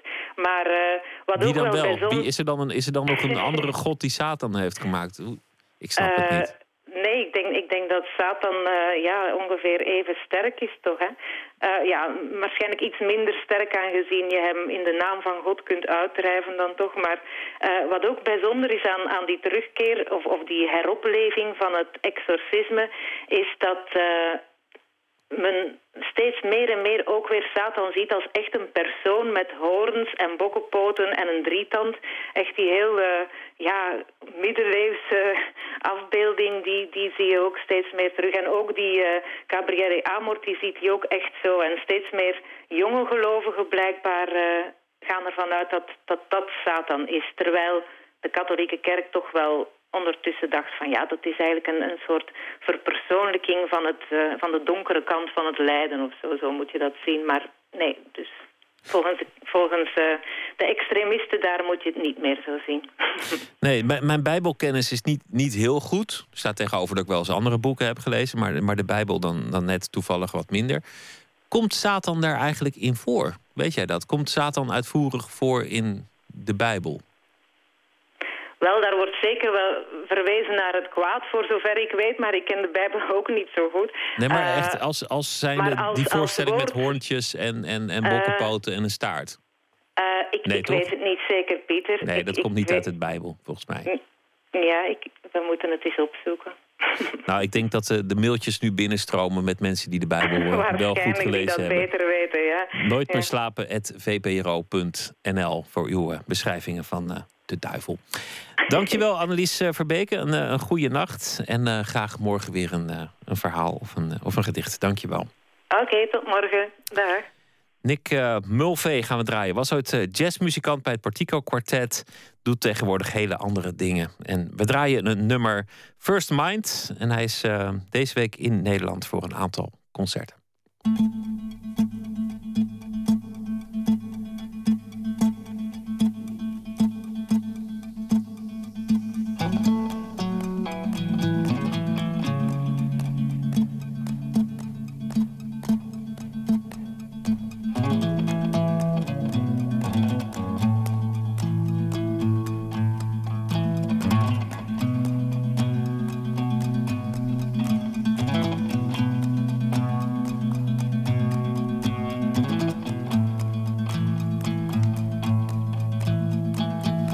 Late in the evening, I think upon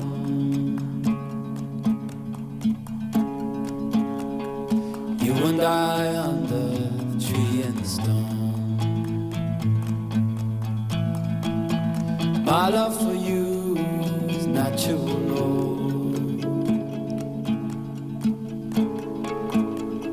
Self evident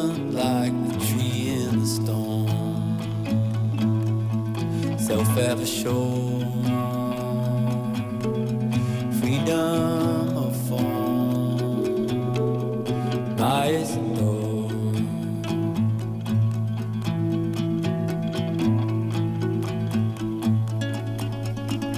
Why would we ever second guess when we both say the first mind is best? Steadily let it run, let it run.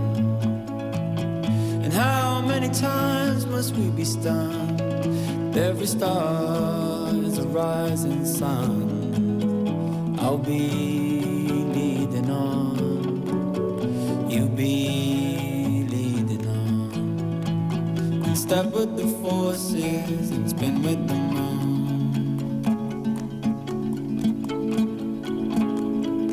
Pulling the tides and you back to me soon. Back to me soon. Darling, my blue. Back to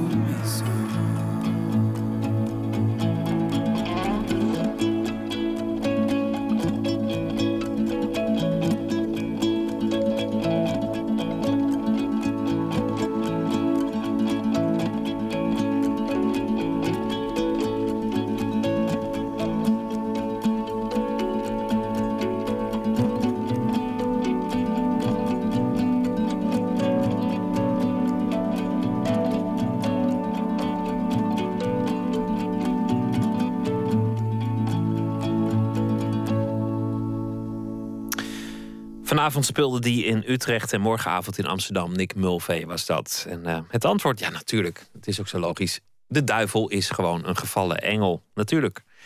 Stom dat ik er niet eerder aan dacht.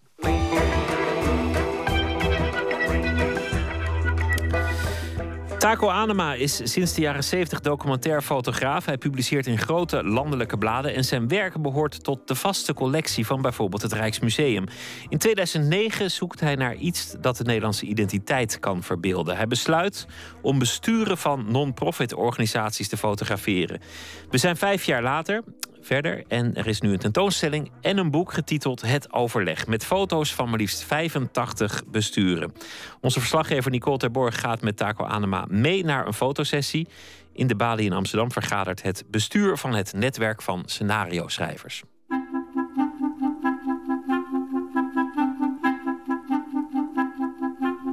Hoe zullen we doen? Daglicht is daar. Moet er flits bij.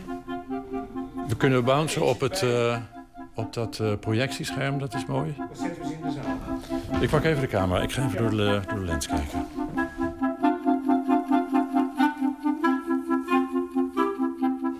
Ja, ik denk dat ik, dat ik steeds beter mijn positie in die maatschappij begrijp. Ik, ik begrijp steeds beter wat ik hier doe en wat ik hier kan doen... en wat ik, wat ik niet kan doen en wat ik wel kan bereiken en wat ik niet kan bereiken. En ik heb het gevoel dat ik dat in de vingers begin te krijgen. Het heeft lang geduurd, maar... En dit project is daar een, daar een onderdeel van. Ik zie, ik zie niks. Ja. Oké, daar gaat hij. Hartstikke goed. Ja? Ja, dat lukt. Oké, nou, dus Zo gaan we het doen. Ehm, maar hij, hij staat te veel, dus ik denk dat er eh, wel drie stops af moeten. Hier in de filmzaal van de Bali. Tafel met groen kleed. Stuk of 18 stoelen. En jij bent nu het liggend afstellen, hè? Want wat moet er allemaal nog gebeuren voordat het bestuur hier binnenkomt? Ehm, ik ga eerst kijken waar ik de camera ga neerzetten. Dat is, wat is het standpunt en hoe ga ik die mensen in die compositie krijgen? Dat is het eerste waar ik naar ga kijken. Dus ik maak een aantal foto's uit verschillende hoeken... en die leg ik dan naast elkaar. En dan denk ik, nou, dit is een mooi... Hier valt het licht mooi, want er is een heel groot raam... wat, van, wat buitenlicht geeft. En... ehm, Je bent niet alleen. Nee, Henk. Henk is erbij. Ja, Henk is assistent. Henk is eh, vanaf, ehm, nou ik denk toen ik in 2009 begon, ben ik, heb ik de eerste tien besturen alleen gedaan. En toen ik besloot om het tot werkelijk geposeerde groepsportretten te maken. Daarna was het meer een reportageachtige serie. Toen had ik iemand nodig om te helpen met het sjouwen van het licht en eh, het, het in het gereel houden van de mensen. Dat is ook nog iets wat moet gebeuren straks. Ja, ga eens even zitten waar die bestuursleden gaan zitten. Waar wij denken dat ze gaan zitten. Vijf jaar geleden zocht je naar een onderwerp ehm, dat de identiteit van Nederland verbeeldt. Uiteindelijk heb je gekozen om bestuur op de foto eh, te zetten. Kan je uitleggen waarom dit Nederland is? De foto's die hier voor me liggen van allerlei besturen van non-profit organisaties. Ik denk dat het ermee te maken heeft dat ehm, Nederland een van de weinige landen in de wereld is waarin burgers eh, ontzettend makkelijk via een juridische status kunnen krijgen wat ze willen. Dus er zijn, jij en ik willen op een gegeven moment iets, iets bereiken. We hebben een doel. Ik bedoel, het zijn non-profit organisaties, dus dat is een ideeel doel. Anders doe je het commercieel of je, doet, of je doet het via de politiek. Dan gaan we naar de notaris en dan richten we een vereniging of een stichting op. En dan maken we een bestuur en dan uh, zoeken we geld. En dan gaan we, gaan we ervoor zorgen dat we krijgen wat we willen. En we hebben daar een groot vertrouwen in dat ons dat lukt. Um, dat komt omdat het ook heel vaak lukt. In Nederland is die ruimte. Voor ons ligt de foto ook. Uh, drie vrouwen aan tafel. Twee zitten één staat. Ze kijken alle drie serieus in de camera. Want wat maakt dat dit een voorbeeld is van de Nederlandse bestuurscultuur? Vertel. Deze mevrouw is een jaar of tien geleden um, hier naartoe gekomen. En um, merkte dat er meer Afghaanse uh, mannen en vrouwen in Nederland waren. En ze richtten zich met name op de Afghaanse vrouwen om die zich te laten aanpassen aan de Nederlandse cultuur. Of althans daar een weg in te vinden en taal te leren, uh, noem maar op. Maar ze kreeg nergens vaste voet onder de grond bij de Nederlandse instanties. En toen heeft ze een, um, een stichting opgericht. En toen had ze dus eens een juridische status. En zij is precies dezelfde mevrouw gebleven. En haar verhaal is precies hetzelfde. Maar drie dagen later zat ze naast Abu Talib aan tafel. Dus opeens ben je door die juridische status... word je erkend als gesprekspartner voor de groep waar je, waar je voor staat. Nou, dat is heel erg Nederlands. Dat vind je niet in de, in de landen om ons heen of elders in de wereld. Maar echt testen kunnen we niet als jij er niet naast staat. Als jij daar gaat zitten, hoe moeten we dan testen? Ja, nee, Nee, dat, dat doen we dan met het bestuur. Wat er aan de hand is, is dat in Nederland dus sinds 1848 het recht op vereniging en vergadering, dat dus in de grondwet verankerd is. Je mag het dus doen en iedereen doet het. Er zijn op provinciaal niveau, ik geloof het, op, en dit is het provinciaal niveau, 320.000 organisaties. En dan hebben we het dus niet eens over de lokale organisaties daarbij. Dus dat is een organisatiedichtheid die is, die is gigantisch groot. En wat zegt het jou als uh, socioloog dat Nederland zich verenigt in besturen? Want je bent niet alleen maar fotograaf, maar ook socioloog. Mijn, mijn, belangstelling ligt bij de maatschappij en hoe de mensen zich in die maatschappij bewegen. Dat vind ik heel erg leuk. En dat, dat bestudeer je in de sociologie. En later ben ik dat gewoon met, met de fotografie gaan, gaan uh, bestuderen. Dus eigenlijk beschouw ik mezelf minder een fotograaf. Niet in, in de zin van dat ik erop uit ben om hele erg mooie foto's te maken... die boven de bank moeten kunnen hangen. Maar ik beschouw die fotografie als een middel... Um, waarmee ik die maatschappij in kan gaan en dingen kan gaan bekijken... zoals ik ja, dingen kan bekijken die ik interessant vind. Het bestuur is net binnengekomen. Zullen wij, um, zullen wij de foto gaan maken? Uh, het is, jullie, komen, jullie maken deel uit van een, uh, van een serie van 85 foto's. En wat we fotograferen is de bestuurscultuur in Nederland. En dat doen we aan de hand van besturen van non-profit organisaties die, die vergaderen. Dus tijdens, we maken de foto tijdens een vergadering. Alsof het een vergadering is, maar jullie kijken wel in de lens. Het is een geposeerd portret.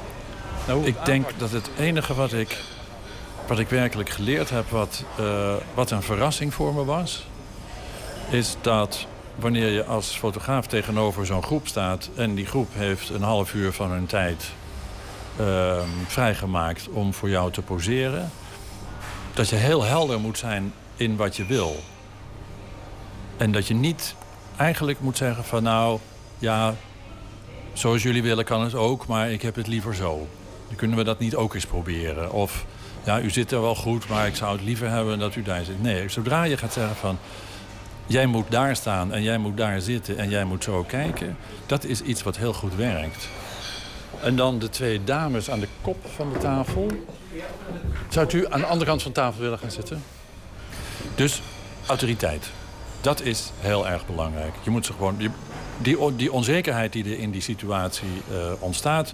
moet je razendsnel invullen met je, met je expertise. En datgene wat je wil. Ik bedoel, slot van rekening, daarom zitten ze daar ook. Dat weten ze. Dat is gewoon de afspraak. Ze doen wat ik wil. Ja, maar hou die, hou die computer maar vast. Ja. ja. Eh, willen jullie in de lens kijken? Heb je dat autoritair ook in je of heb je dat moeten leren? Nou, dat heb ik wel moeten leren, ja. ja. Ik ben meer het, van het compromis. En de consensus. Poldermannetje. Een echt poldermannetje. Ja. En hoe heb je dat geleerd? Ik, ik las een, een interview met een fotograaf. En die zei niet, je moet autoritair doen. Maar die zei, je moet eigenlijk telkens die mensen vertellen wat je doet. Omdat ze geen idee hebben. Je zit daar, je verschuilt je achter je camera. En je zit er maar aan die knopjes te draaien. En eh, je zit wat te mompelen en te zeggen dat het goed is en niet goed is. Dus je moet die mensen meenemen in wat je doet. Want dan begrijpen ze waarom ze moeten doen. Ze begrijpen dan waarom ze moeten doen zoals jij wilt dat ze doen. Nou, dat, dus uh, hoe helder je daarin bent, daar heb ik de conclusie uitgetrokken. Hoe helder je daarin bent, des te makkelijker het voor die mensen is. De, de, de enige constante factor. Wilt u met uw, eh, met uw linker elleboog op de tafel gaan leunen? Nee, oké. Juist. Dat was een moeilijke, hè? Het is natuurlijk ook een manier om al die verschillende culturen mee te maken. Die Nederlandse... In de eerste 30 foto's was van, laten we zeggen, mainstream Nederland. Dus het Prins Bernhard Cultuurfonds en het Oranje Fonds... en Vereniging van Plattelandsvrouwen en de Elfsteden eh, Club en de KNVB. Noem maar op. En dat zijn die zijn behoorlijk hetzelfde allemaal. De, de, de middelbare man, zeg maar. En zo langzamerhand komen er ook allemaal vrouwen in. Echt wel, maar het is toch, toch echt de minderheid. Dus dat ziet er allemaal behoorlijk hetzelfde uit. En die gedragen zich ook allemaal hetzelfde. En ehm, omdat Nederland bestaat uit, ik geloof iets van 33% mensen met een, met een niet-Nederlandse achtergrond... moesten er dus ook, omdat ik probeerde om het toch een beetje representatief te laten zijn... moesten er dus 33% foto's in van mensen met een andere achtergrond. En dan, ja, dan kom je waar je wezen wil. Dan kom je dus mensen tegen in een... Ik zit nooit bij een vergadering van Nigeriaanse vrouwen, maar dan wel. Ja, en dat is... Ik, ik vind dat heel erg leuk. Ik hou ervan om andere mensen te ontmoeten. En zeker als ze heel anders zijn dan ikzelf. En die fotografie is een perfect middel om die toegang te krijgen. Dan zou ik aan jou willen vragen of je met je... Ja, precies, zo wil gaan zitten. En dan jij een stapje naar die kant, zodat je achter haar om in de lens kijkt. Als je een Nederlandse organisatie zoals de Elfstedentocht benadert... en je zegt, ik ben fotograaf en ik ga nou, dit project doen... en er wordt een boek en een tentoonstelling... en ik kom een foto van jullie bestuur maken tijdens een vergadering... dan is dat in één keer duidelijk voor die mensen wat dat is. Wat, wat het betekent om in een museum te hangen met die foto. Wat het betekent om in een boek te staan samen met 85 andere besturen. Dat is gewoon helder. En zij denken vanuit ehm, eh, PR-overwegingen en publiciteit... is dat voor onze naam, is dat voor onze reputatie goed of niet goed om in dat boek te staan? En dat weten ze meteen. Nou, wanneer je naar ehm, het bestuur van een het bestuur van een moskee wil fotograferen... dan is dat absoluut niet zo. Die mensen die hebben geen weet van die wereld... en wat die foto in die wereld kan doen. Dus die zeggen nee, want ze hebben er geen enkel controle over. Dus voordat je die mensen zover hebt dat ze aan dat project meewerken... dan ben je een heel stuk verder. En dat, is, dat vind ik dus ook heel interessant. Hoeveel moeite moet je doen... En wat voor soort moeite moet je doen om te krijgen wat je wil? Ja, er staat ook een eh, foto van een moskeebestuur in. Wat heb je daar dan allemaal voor moeten doen? Tien andere moskeeënbesturen benaderen die het niet doen.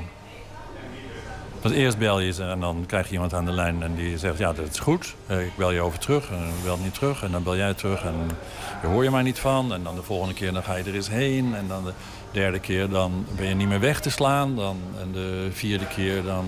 Nou ja, dus je, je bewandelt allerlei verschillende bewegen, wegen om, ehm, om toch dat contact te krijgen. Nou ja, nou, uiteindelijk lukt dat. Uiteindelijk is er dus, vind je een bestuur waar die, en ik denk dat het daarmee te maken heeft, die je vertrouwen. Ze zien je en ze denken, van, nou oké, dat kunnen we doen, want dat zal ons geen schade opleveren.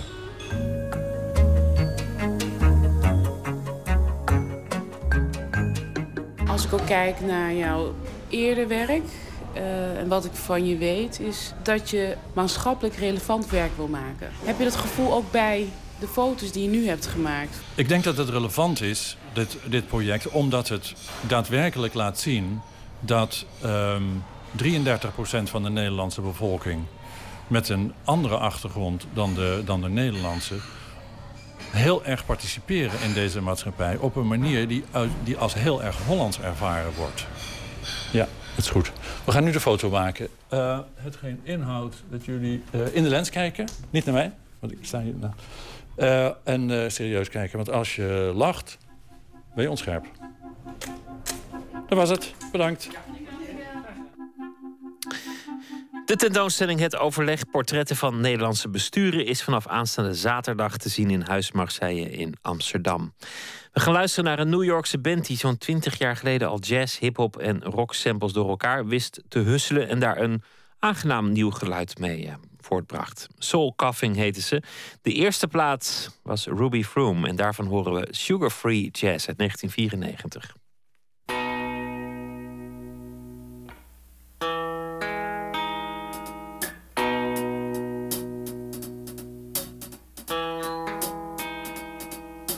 Normalize the signal and you're banging on. Paleolithic Eon. Put the fake goatee on. And it booms as cool as sugar free jazz.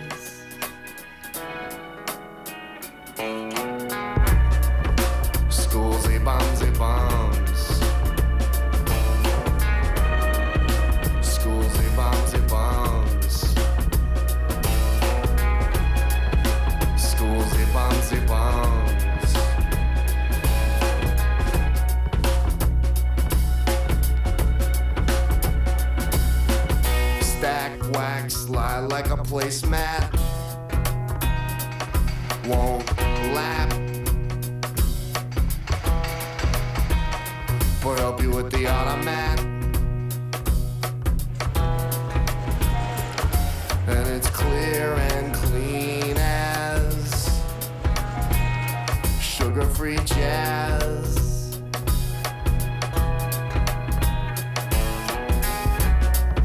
Schools, they bombs,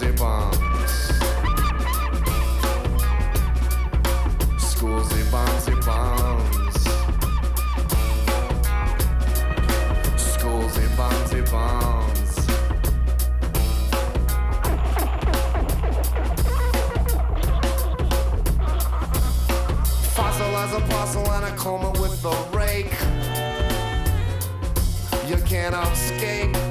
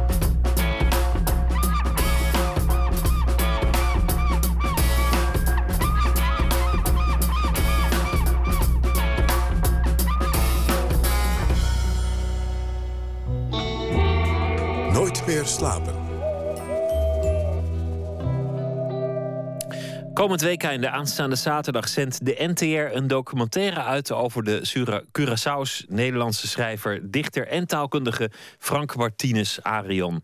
De film gaat over de belangrijke thema's in zijn werk en hoe ze worden gezien door de Nederlandse-Surinaamse documentairemaker Cindy Kersenboon. Goedenavond, eh, Cindy. Goedenavond, meneer Van der Wieden. Ja, Frank Martinez Arion. ehm, veel mensen kennen denk ik vooral zijn boek. Hij heeft een, eh, een, eh, belangrijk boek geschreven, Dubbelspel. Een goed verkocht en bekend boek in Nederland. Zijn gedichten worden al wat minder bekend. Zijn taalkunde misschien ook wat minder bekend. Maar als je de man ziet, je hebt hem ooit gezien... dan zul je dat denk ik eh, herinneren. Hoe zou u hem typeren? Ehm, hoe zou ik hem typeren? Een ideale schrijver in de schemering van zijn zijn, van zijn leven, zou ik hem kunnen typeren. Hij is inmiddels op leeftijd. Hoe oud is hij nu?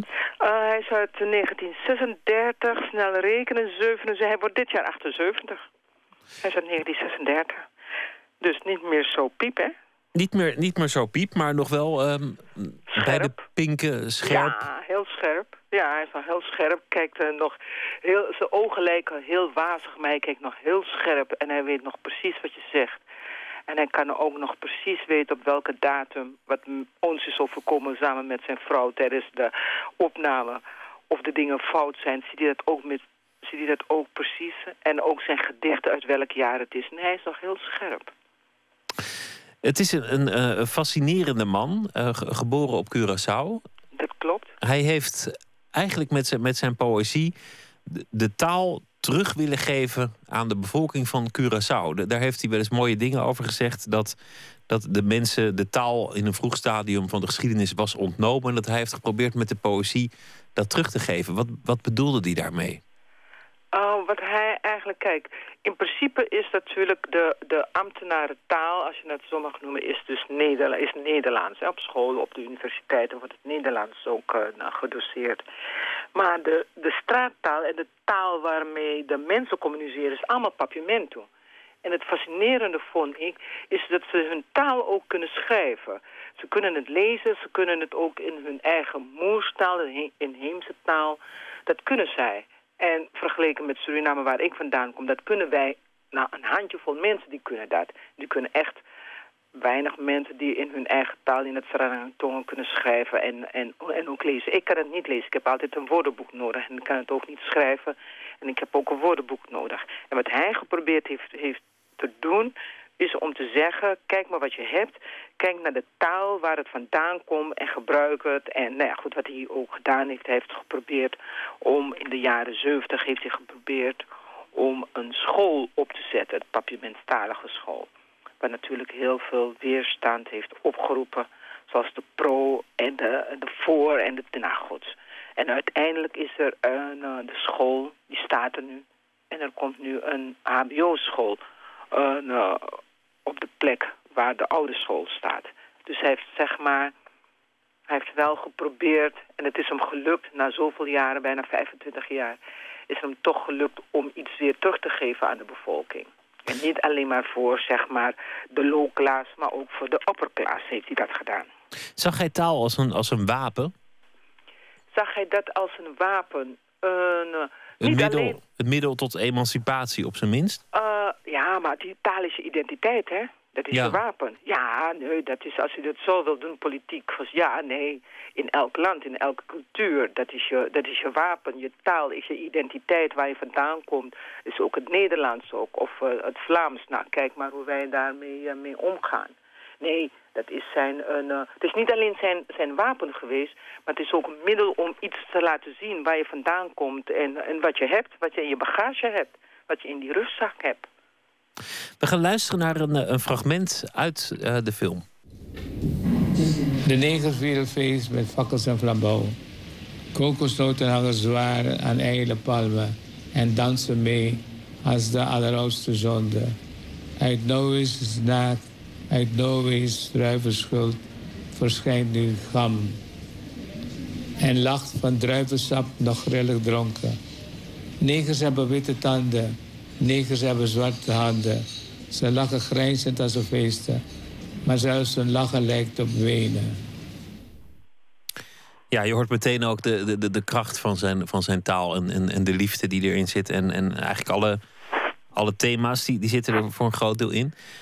Wat, wat fascineert aan, aan Martinez Arion, hij komt vaak, wordt hij afgeschilderd als iemand die, die van de eilanden, die het heeft over Nederland en over de taal van de eilanden. Maar eigenlijk gaat het ook vaak over veel fundamentelere dingen. Over het leven, over de filosofie, over uh, metafysica. Klopt.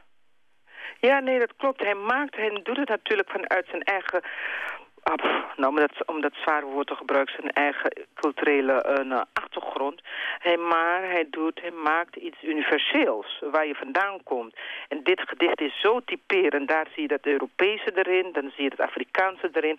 En ook natuurlijk het, uh, uh, het Antilliaanse zie je daar erin. En dat zie je ook uh, met name de negers hebben witte tanden, de negers hebben zwarte handen. Het no is naakt. En ze lachen grijzend als ze feesten, maar zelfs hun lachen lijkt op wenen. En dat is heel typerend, omdat je als je er vanuit zeg maar, het, het inlandse perspectief zou zien, zou je zeggen, ja, maar het is een bijbelverhaal. Het is ook in wezen een bijbelverhaal, maar het zegt heel veel over zeg maar, de Afrikanen aan zich, waar ze vandaan komen. Uh, het lachen is geen lachen, het wenen is geen wenen. Dat zit zoveel... Daar zit ook een stukje kolonialisme in. Daarin wilde hij iets laten zien. En heeft hij dus de, de Europese tekst... Nou, natuurlijk, hij is er ook mee opgegroeid, het katholicisme. Hij is ook ooit uh, gedoopt en later atheïst geworden... Maar dat heeft hij gebruikt om iets te laten zien, om iets neer te zetten. En vele mensen die zien het, ja, je moet het eigenlijk moet een paar keer lezen en horen wat hij daarmee bedoelt. En die contrasten, daarmee heb ik ook geprobeerd om mee te spelen. Om te laten zien, één en één is geen twee. Er is nog meer achter de horizon dan alleen maar, nou ja, zeg maar waar je vandaan komt. En was dat ook de reden om, om in de documentaire vooral te kiezen voor de poëzie en niet, niet de taalkunde of, of de politieke kant van zijn, van zijn loopbaan? Uh, ja, het is een bewuste keuze. Ik wilde meer laten zien dan alleen maar de man met, met zijn dubbelspel. Hij heeft nog meer gedaan aan, dan alleen maar een dubbelspel. En het is zo jammer dat hij alleen maar beroemd geworden is om het ene boek. En zijn gedichten, dat fascineerde mij omdat hij zeg maar heel veel in zijn gedichten, niet alleen maar de taal, de taal is natuurlijk ook heel belangrijk, daarmee speelt hij natuurlijk taalkundige en daarmee speelt hij ook. En voor mij was, wat, wat was nou voor mij zeg maar een, uh, om een andere kant te laten zien van de medaille. En dat waren zijn gedichten. En daar ben ik op zoek gegaan om te kijken waar de politieke, sociaal-maatschappelijke nou, zeg maar stroven in zijn gedichten voorkomen... dat nu nog anno 2014 nog steeds relevant is. En daarom heb ik zijn gedichten gekozen. Aanstaande zaterdag is, uh, is de film te zien bij de NTR op televisie... over Frank Martinez Arion. Hartelijk dank, Cindy Kersenborn. En dank een uh, goede nacht voor nu. Wederzijds. Nee, u moet nog werken. Ik moet nog even door. Oké. Okay. okay. Een goede nacht, desalniettemin. Dank. U ook. Dag, meneer. De twee eh, Zweedse zusjes Joanna en Clara Soderberg bedienen zich als duo van de naam First Aid Kit. Onlangs verscheen hun nieuwe album Stay Gold. We draaien A Long Time Ago.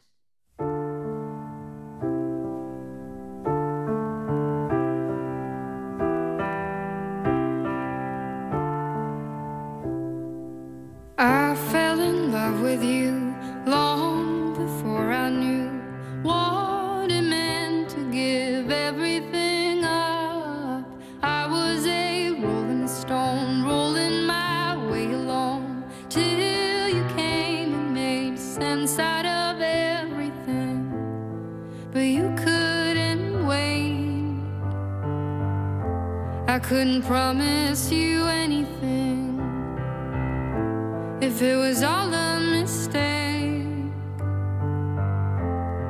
Then I guess we're both to blame. I could have been so many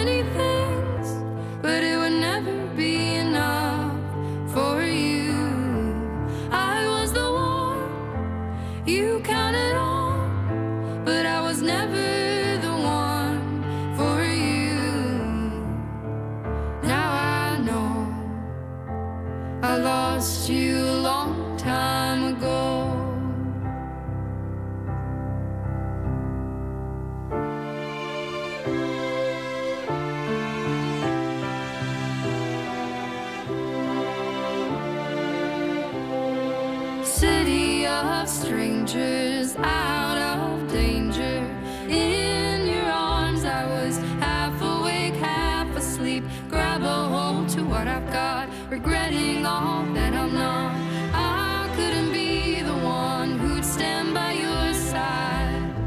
if it was all a mistake.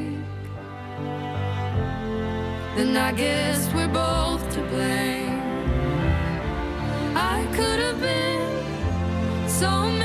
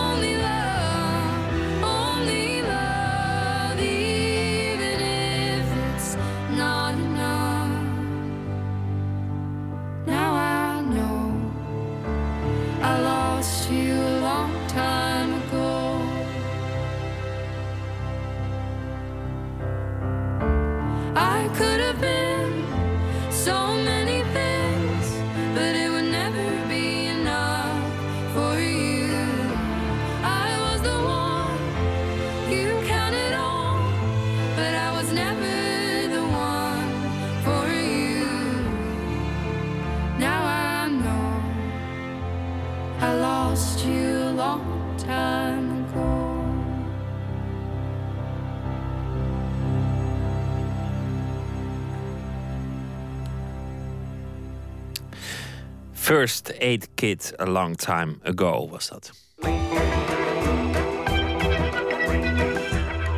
We luisteren naar de VPRO op Radio 1. David Cronenberg, de Canadese filmmaker van horrorfilms en thrillers als The Fly en Eastern Promises, krijgt een hele tentoonstelling in het AI Film Instituut. Hij werd eh, beroemd vanwege zijn body horrors. Dat zijn eh, films waarbij het lijf aan gruwelijke veranderingen wordt onderworpen. Een videorecorder midden in de maag, bijvoorbeeld. Of een man die langzaam in een vliegmens verandert. Nou, de requisieten van dat soort films, dat is natuurlijk interessant. En die worden in het AI juist uitgestald. Filmkenner Ronald Simons die toonde aan Maarten Westerveen... een van de topstukken uit de collectie. Deze is wel cool. Kun je... eh, Hier zit een... eh, zeg maar de, de Brundlefly, weet je wel?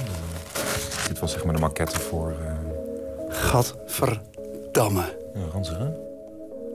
Oh, ah, daar, ah, daar hangen zelfs echt vliebertjes nog aan. Wat, wa- ah, gat, wat, wat is dit? Ja, dit is dus uit The Fly. eh, dus zijn meesterwerk uit, eh, uit wat is het, 83. Waarin, eh, waarin dus een wetenschapper, gespeeld door Jeffrey Goldblum... langzaam verandert in een vlieg. En dit is dus de perfecte symbiose tussen een mens en een vlieg. Alhoewel perfect, daar kun je ook wel eh, aan gaan twijfelen als je dit ziet. Het is precies zo vies als in de film. Dat valt me vooral op. Dat dit nog steeds echt smerig is. Dingen die ervan afhangen en een beetje trillen.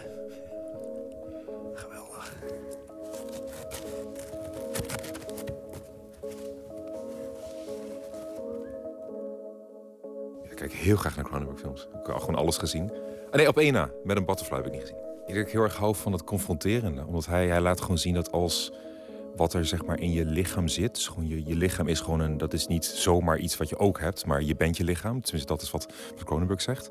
En eh, hij laat zien dat als je, eh, als je dus in je lichaam bijvoorbeeld heel veel woede zit... of heel veel jaloezie, dat dat er altijd uit moet komen. Dat je, je kunt het niet wegdenken. Hij gelooft niet in bijvoorbeeld als je eh, kanker hebt... wat heel veel mensen denken dat als je heel erg positief in je leven staat... en die, die, je denkt van die kanker die kan ik overwinnen... Dat, dat kan niet, want die kanker, hij kijkt het vanuit de kankercel. Die kankercel die wil overleven en die is, die is gewoon goed bezig. Als die tumor groeit, is die kankercel goed bezig. Dus hij ziet het zo. En dus wat er in je lichaam zit... en of er dus gewoon oude oude trauma's zien die eruit moeten, zoals in The Brood. Dan komt dat eruit. En dat komt er inderdaad wel be- best wel ranzig uit bij Cronenberg. Maar ik geniet wel van dat hij dit, dat idee, dus van, die, van, die, eh, van, het, van het fysieke, van het lichamelijk, dat hij dat zo ver door, doorvoert. Hij laat gewoon zien hoe, wie wij worden door ons lichaam. Kan je Cronenberg omschrijven? Hoe zou je hem als regisseur in zijn werk eh, omschrijven? Cronenberg als regisseur is iemand die hij is een enorm consistent oeuvre. Dat de, dit thema, dus het, de verhouding tussen lichaam en geest en de consequenties van je lichamelijkheid, om het zo te zeggen, die, eh, die laat hij in al zijn films zien. Dus bij geen enkele film, misschien een van zijn eerste films, heet Fast Company, gaat over autocoureurs. Daar zit het eigenlijk nauwelijks in, maar dat is ook een opdrachtfilm. En voor, voor de rest zit eigenlijk in iedere film onderzoekt hij op een, op een steeds een andere manier eh, wat er dus gebeurt als je je lichaam laat doen wat hij eigenlijk zou moeten doen.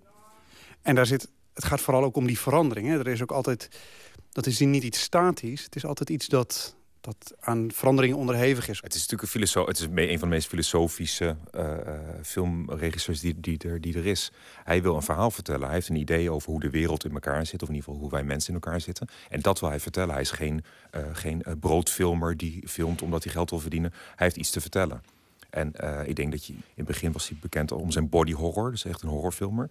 En je ziet dat op een gegeven moment heeft hij dat wel gefilmd. Dus dan is hij zeg maar die, die wat, wat, wat viezere transformatiefilms zoals The Brood en The Fly en Scanners.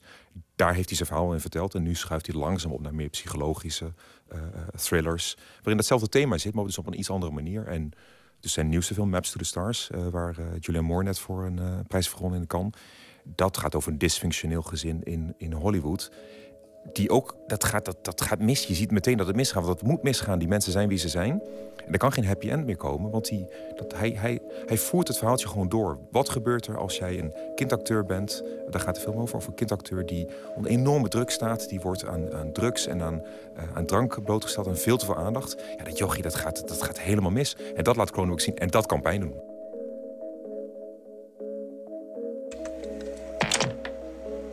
The battle for the mind of North America will be fought in the video arena, the videodrome. The television screen is the retina of the mind's eye. Therefore, the television screen is part of the physical structure of the brain. Therefore, whatever appears on the television screen emerges as raw experience for those who watch it. Therefore, television is reality, and reality is less than television.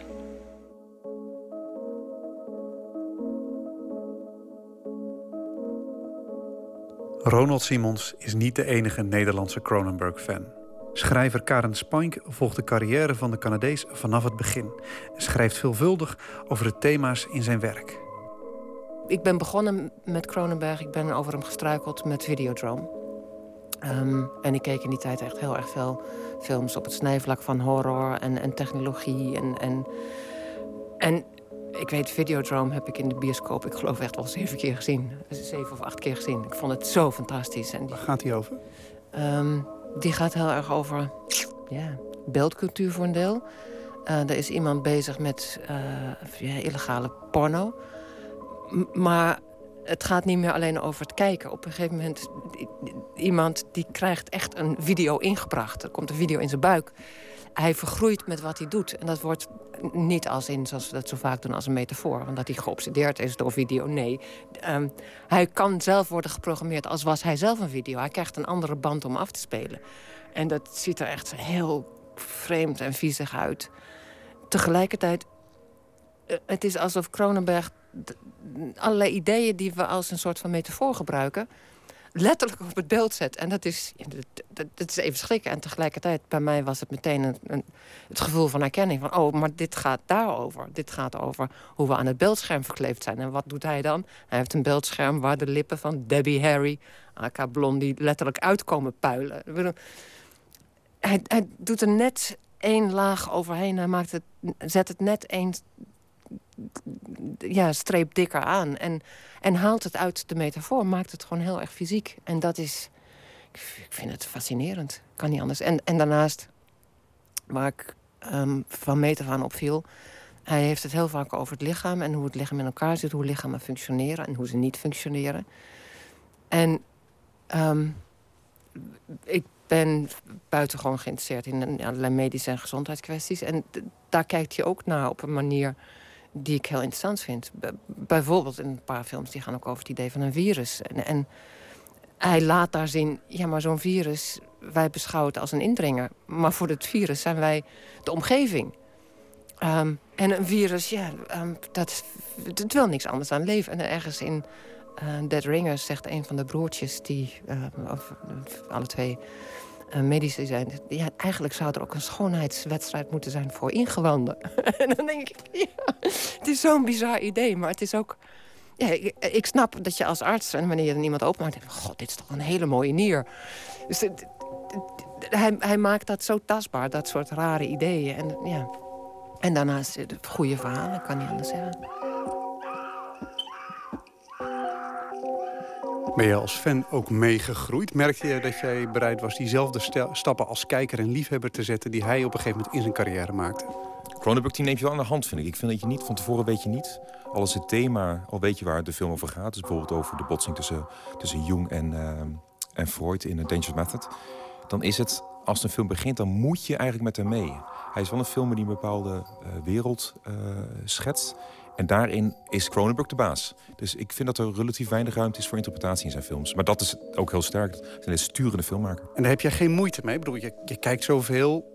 Ik zou toch zeggen, wat zorgt er dan voor dat jij je, wat zorgt ervoor dat jij je dan toch bij de hand laat houden als, als gelouterd kijker? Ik denk een soort zelfbewustheid die uit zijn film straalt. Dat je eigen, hij, is, hij, hij laat meteen zien, hij geeft, je, hij geeft je eigenlijk vragen vooral vragen over wat, hoe ga jij om met, met, met, je, met je lichamelijkheid... of met ingehouden, inge, opgekropte woede of ingehouden trauma's of wat dan ook. Ik denk dat dat confronteren, dat, dat je de tijd bij de les houdt.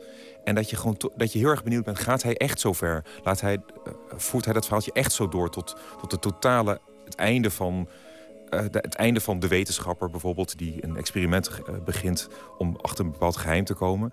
En je weet dat het misgaat en het is, ja, je, je, je wil het zien. Je wil het, je wil het missie gaan. Zou jij ook, zonder het te weten, een Cronenberg kunnen herkennen? Wel als... Dat is een hele goede vraag. Ik denk wel, ik denk steeds minder. Ik denk je nu wat, dat je wat meer tijd in zijn laatste paar films dus uh, Eastern Promises en History of Violence en uh, Dangerous Method en nu dus Maps to the Star, Stars. Daarin heb je als kijker wel meer tijd nodig om het te herkennen. Omdat die thema's zitten er, die zitten er niet meer zo expliciet in. Het gaat allemaal dus over, het is nog steeds de, de, de grote Cronenberg-thema's. Maar hij uh, bouwt het wat subtieler op. En je hebt eigenlijk meer, hij geeft meer tijd nodig om hetzelfde effect uh, te, te sorteren. Wat is je favoriete film eigenlijk van hem? Dan zou ik denk ik voor The Brood, The Brood gaan.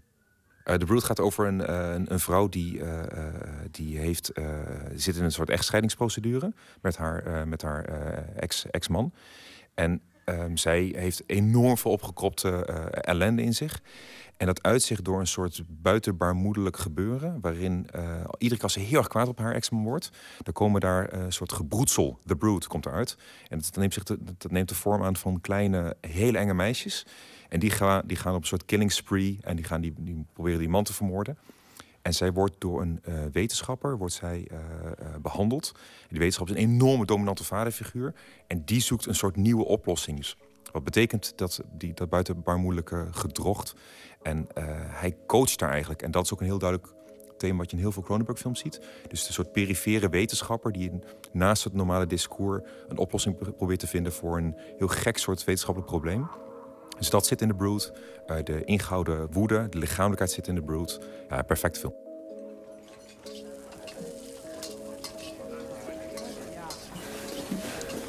I'm feeling a little disconnected from my real life. Kind of losing touch with the texture of it. You know what I mean? I mean, I actually think there's an element of psychosis involved here. Heeft Cronenberg jou, jouw eigen denken ook beïnvloed?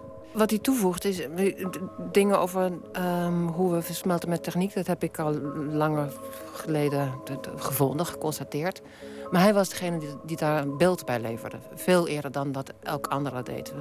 Nu is dat beeld van de cyborg een beetje modern geworden. En daar wordt over geschreven. Dat komt in, in films en in literatuur. En in allerlei journalistieke stukken komt het regelmatig terug. Maar cyborg, cyborgs de, Kronenberg had het daarover ver voordat de term ingeburgerd raakte. Ehm, de eerste discussies over cyborgs was eind jaren negentig. En, en Cronenberg maakte daar al films over. ehm, ver voor die tijd. Dus in, die zin. Hij, hij- hij heeft een aantal vage noties die ik zelf had enorm aangescherpt. Maar vooral beeld gegeven. Terwijl ik meer dacht van, maar daar zit iets. En ineens maakte hij daar films over. Dus die, die man... ehm, hij, hij verdient er absoluut krediet voor dat hij dat veel eerder gezien heeft dan veel andere mensen. We doen nu alsof het hip is om over cyborgs te spreken. Zou, als ik Cronenberg was, zou ik zeggen van... eh, jongens, twintig jaar geleden. Dat moet een machtig gevoel zijn als je met dit soort dingen bezig bent... en opeens een ander bezig ziet die daar op een hele onverwachte manier een beeld aangeeft. Ja, ehm, ik, kan niet zeggen feest herkenning, want eh, het, het is niet zo dat hij toont wat ik al had bedacht. Helemaal niet. Nee, hij, hij is veel verder in iets waar ik een soort van vage notie van had. En dat scherpt hij ontzettend aan. Ehm, die ideeën over hoe ehm, de, media ons veranderen. Dat was in de periode dat, dat Cronenberg Videodrome maakte tamelijk bekend. Er was heel veel bes- besproken. eh, veel mensen refereerden. Het was een, een, een absoluut topic van, van debat. Maar Cronenberg maakte door zijn manier van laten zien hoe mensen met beeld omgingen... en hoe beeld mensen ook fysiek veranderen... eh, maakte dat zoveel scherper en zoveel heftiger. Het is alsof die ehm, ideeën die in omloop zijn... en niet echt heel courant zijn... maar die door een aantal mensen worden besproken... alsof die daar een soort van valse tourneur aan geeft. Maar ook een, een, een onhandige, een lastige, een, een schurende. Dat je niet denkt van, oh, nou is het allemaal opgelost. Nou weet ik hoe het zit, maar dat je denkt, oh shit. ehm, nu wordt het pas echt eng. Of nu wordt het eh, ongemakkelijk. Of nu wordt het gevaarlijk. Of nu wordt het echt smerig. Want er zijn ook echt scènes dat je denkt, ja, ik, dat wil ik allemaal niet weten. Dat, is, dat je toch altijd nog eventjes zo je hand voor je ogen doet... en dan tussen je vingers doorkijkt.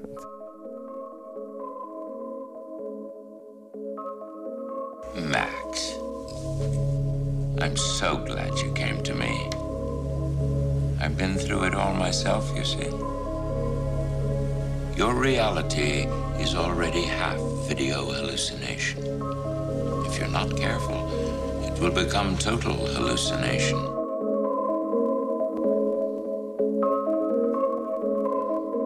We hoorden schrijver en columniste Karen Spink en AI-programmeur Ronald Simons over de Canadese filmmaker David Cronenberg. En eh, de tentoonstelling is vanaf volgende week te zien in AI in Amsterdam. We zijn aan het einde gekomen van deze aflevering van Nooit meer slapen. Morgen zijn we er weer. Een gesprek met Assis Aynan, schrijver. En eh, hij heeft een nieuwe bundel uit, Gebed zonder eind. En eh, dat gaat over zijn worsteling met het gevoel van thuisloosheid. En we gaan het ook hebben over eh, de Hoorn des Overvloeds in Rotterdam van Arno Koenen. Wordt al de Sixtijnse kapel van Rotterdam genoemd. We gaan op bezoek en spreken met eh, de kunstenaar over dit eh, bijzondere en gigantische werk. Dit was het voor vannacht. Morgen zijn we er weer. Ik wens u een hele goede nacht. En ik wens u morgen ook een leuke dag. En graag tot dan. Zometeen op deze zender de VARA met de Nacht van Jolen. Veel plezier daarbij. Voor nu een goede nacht.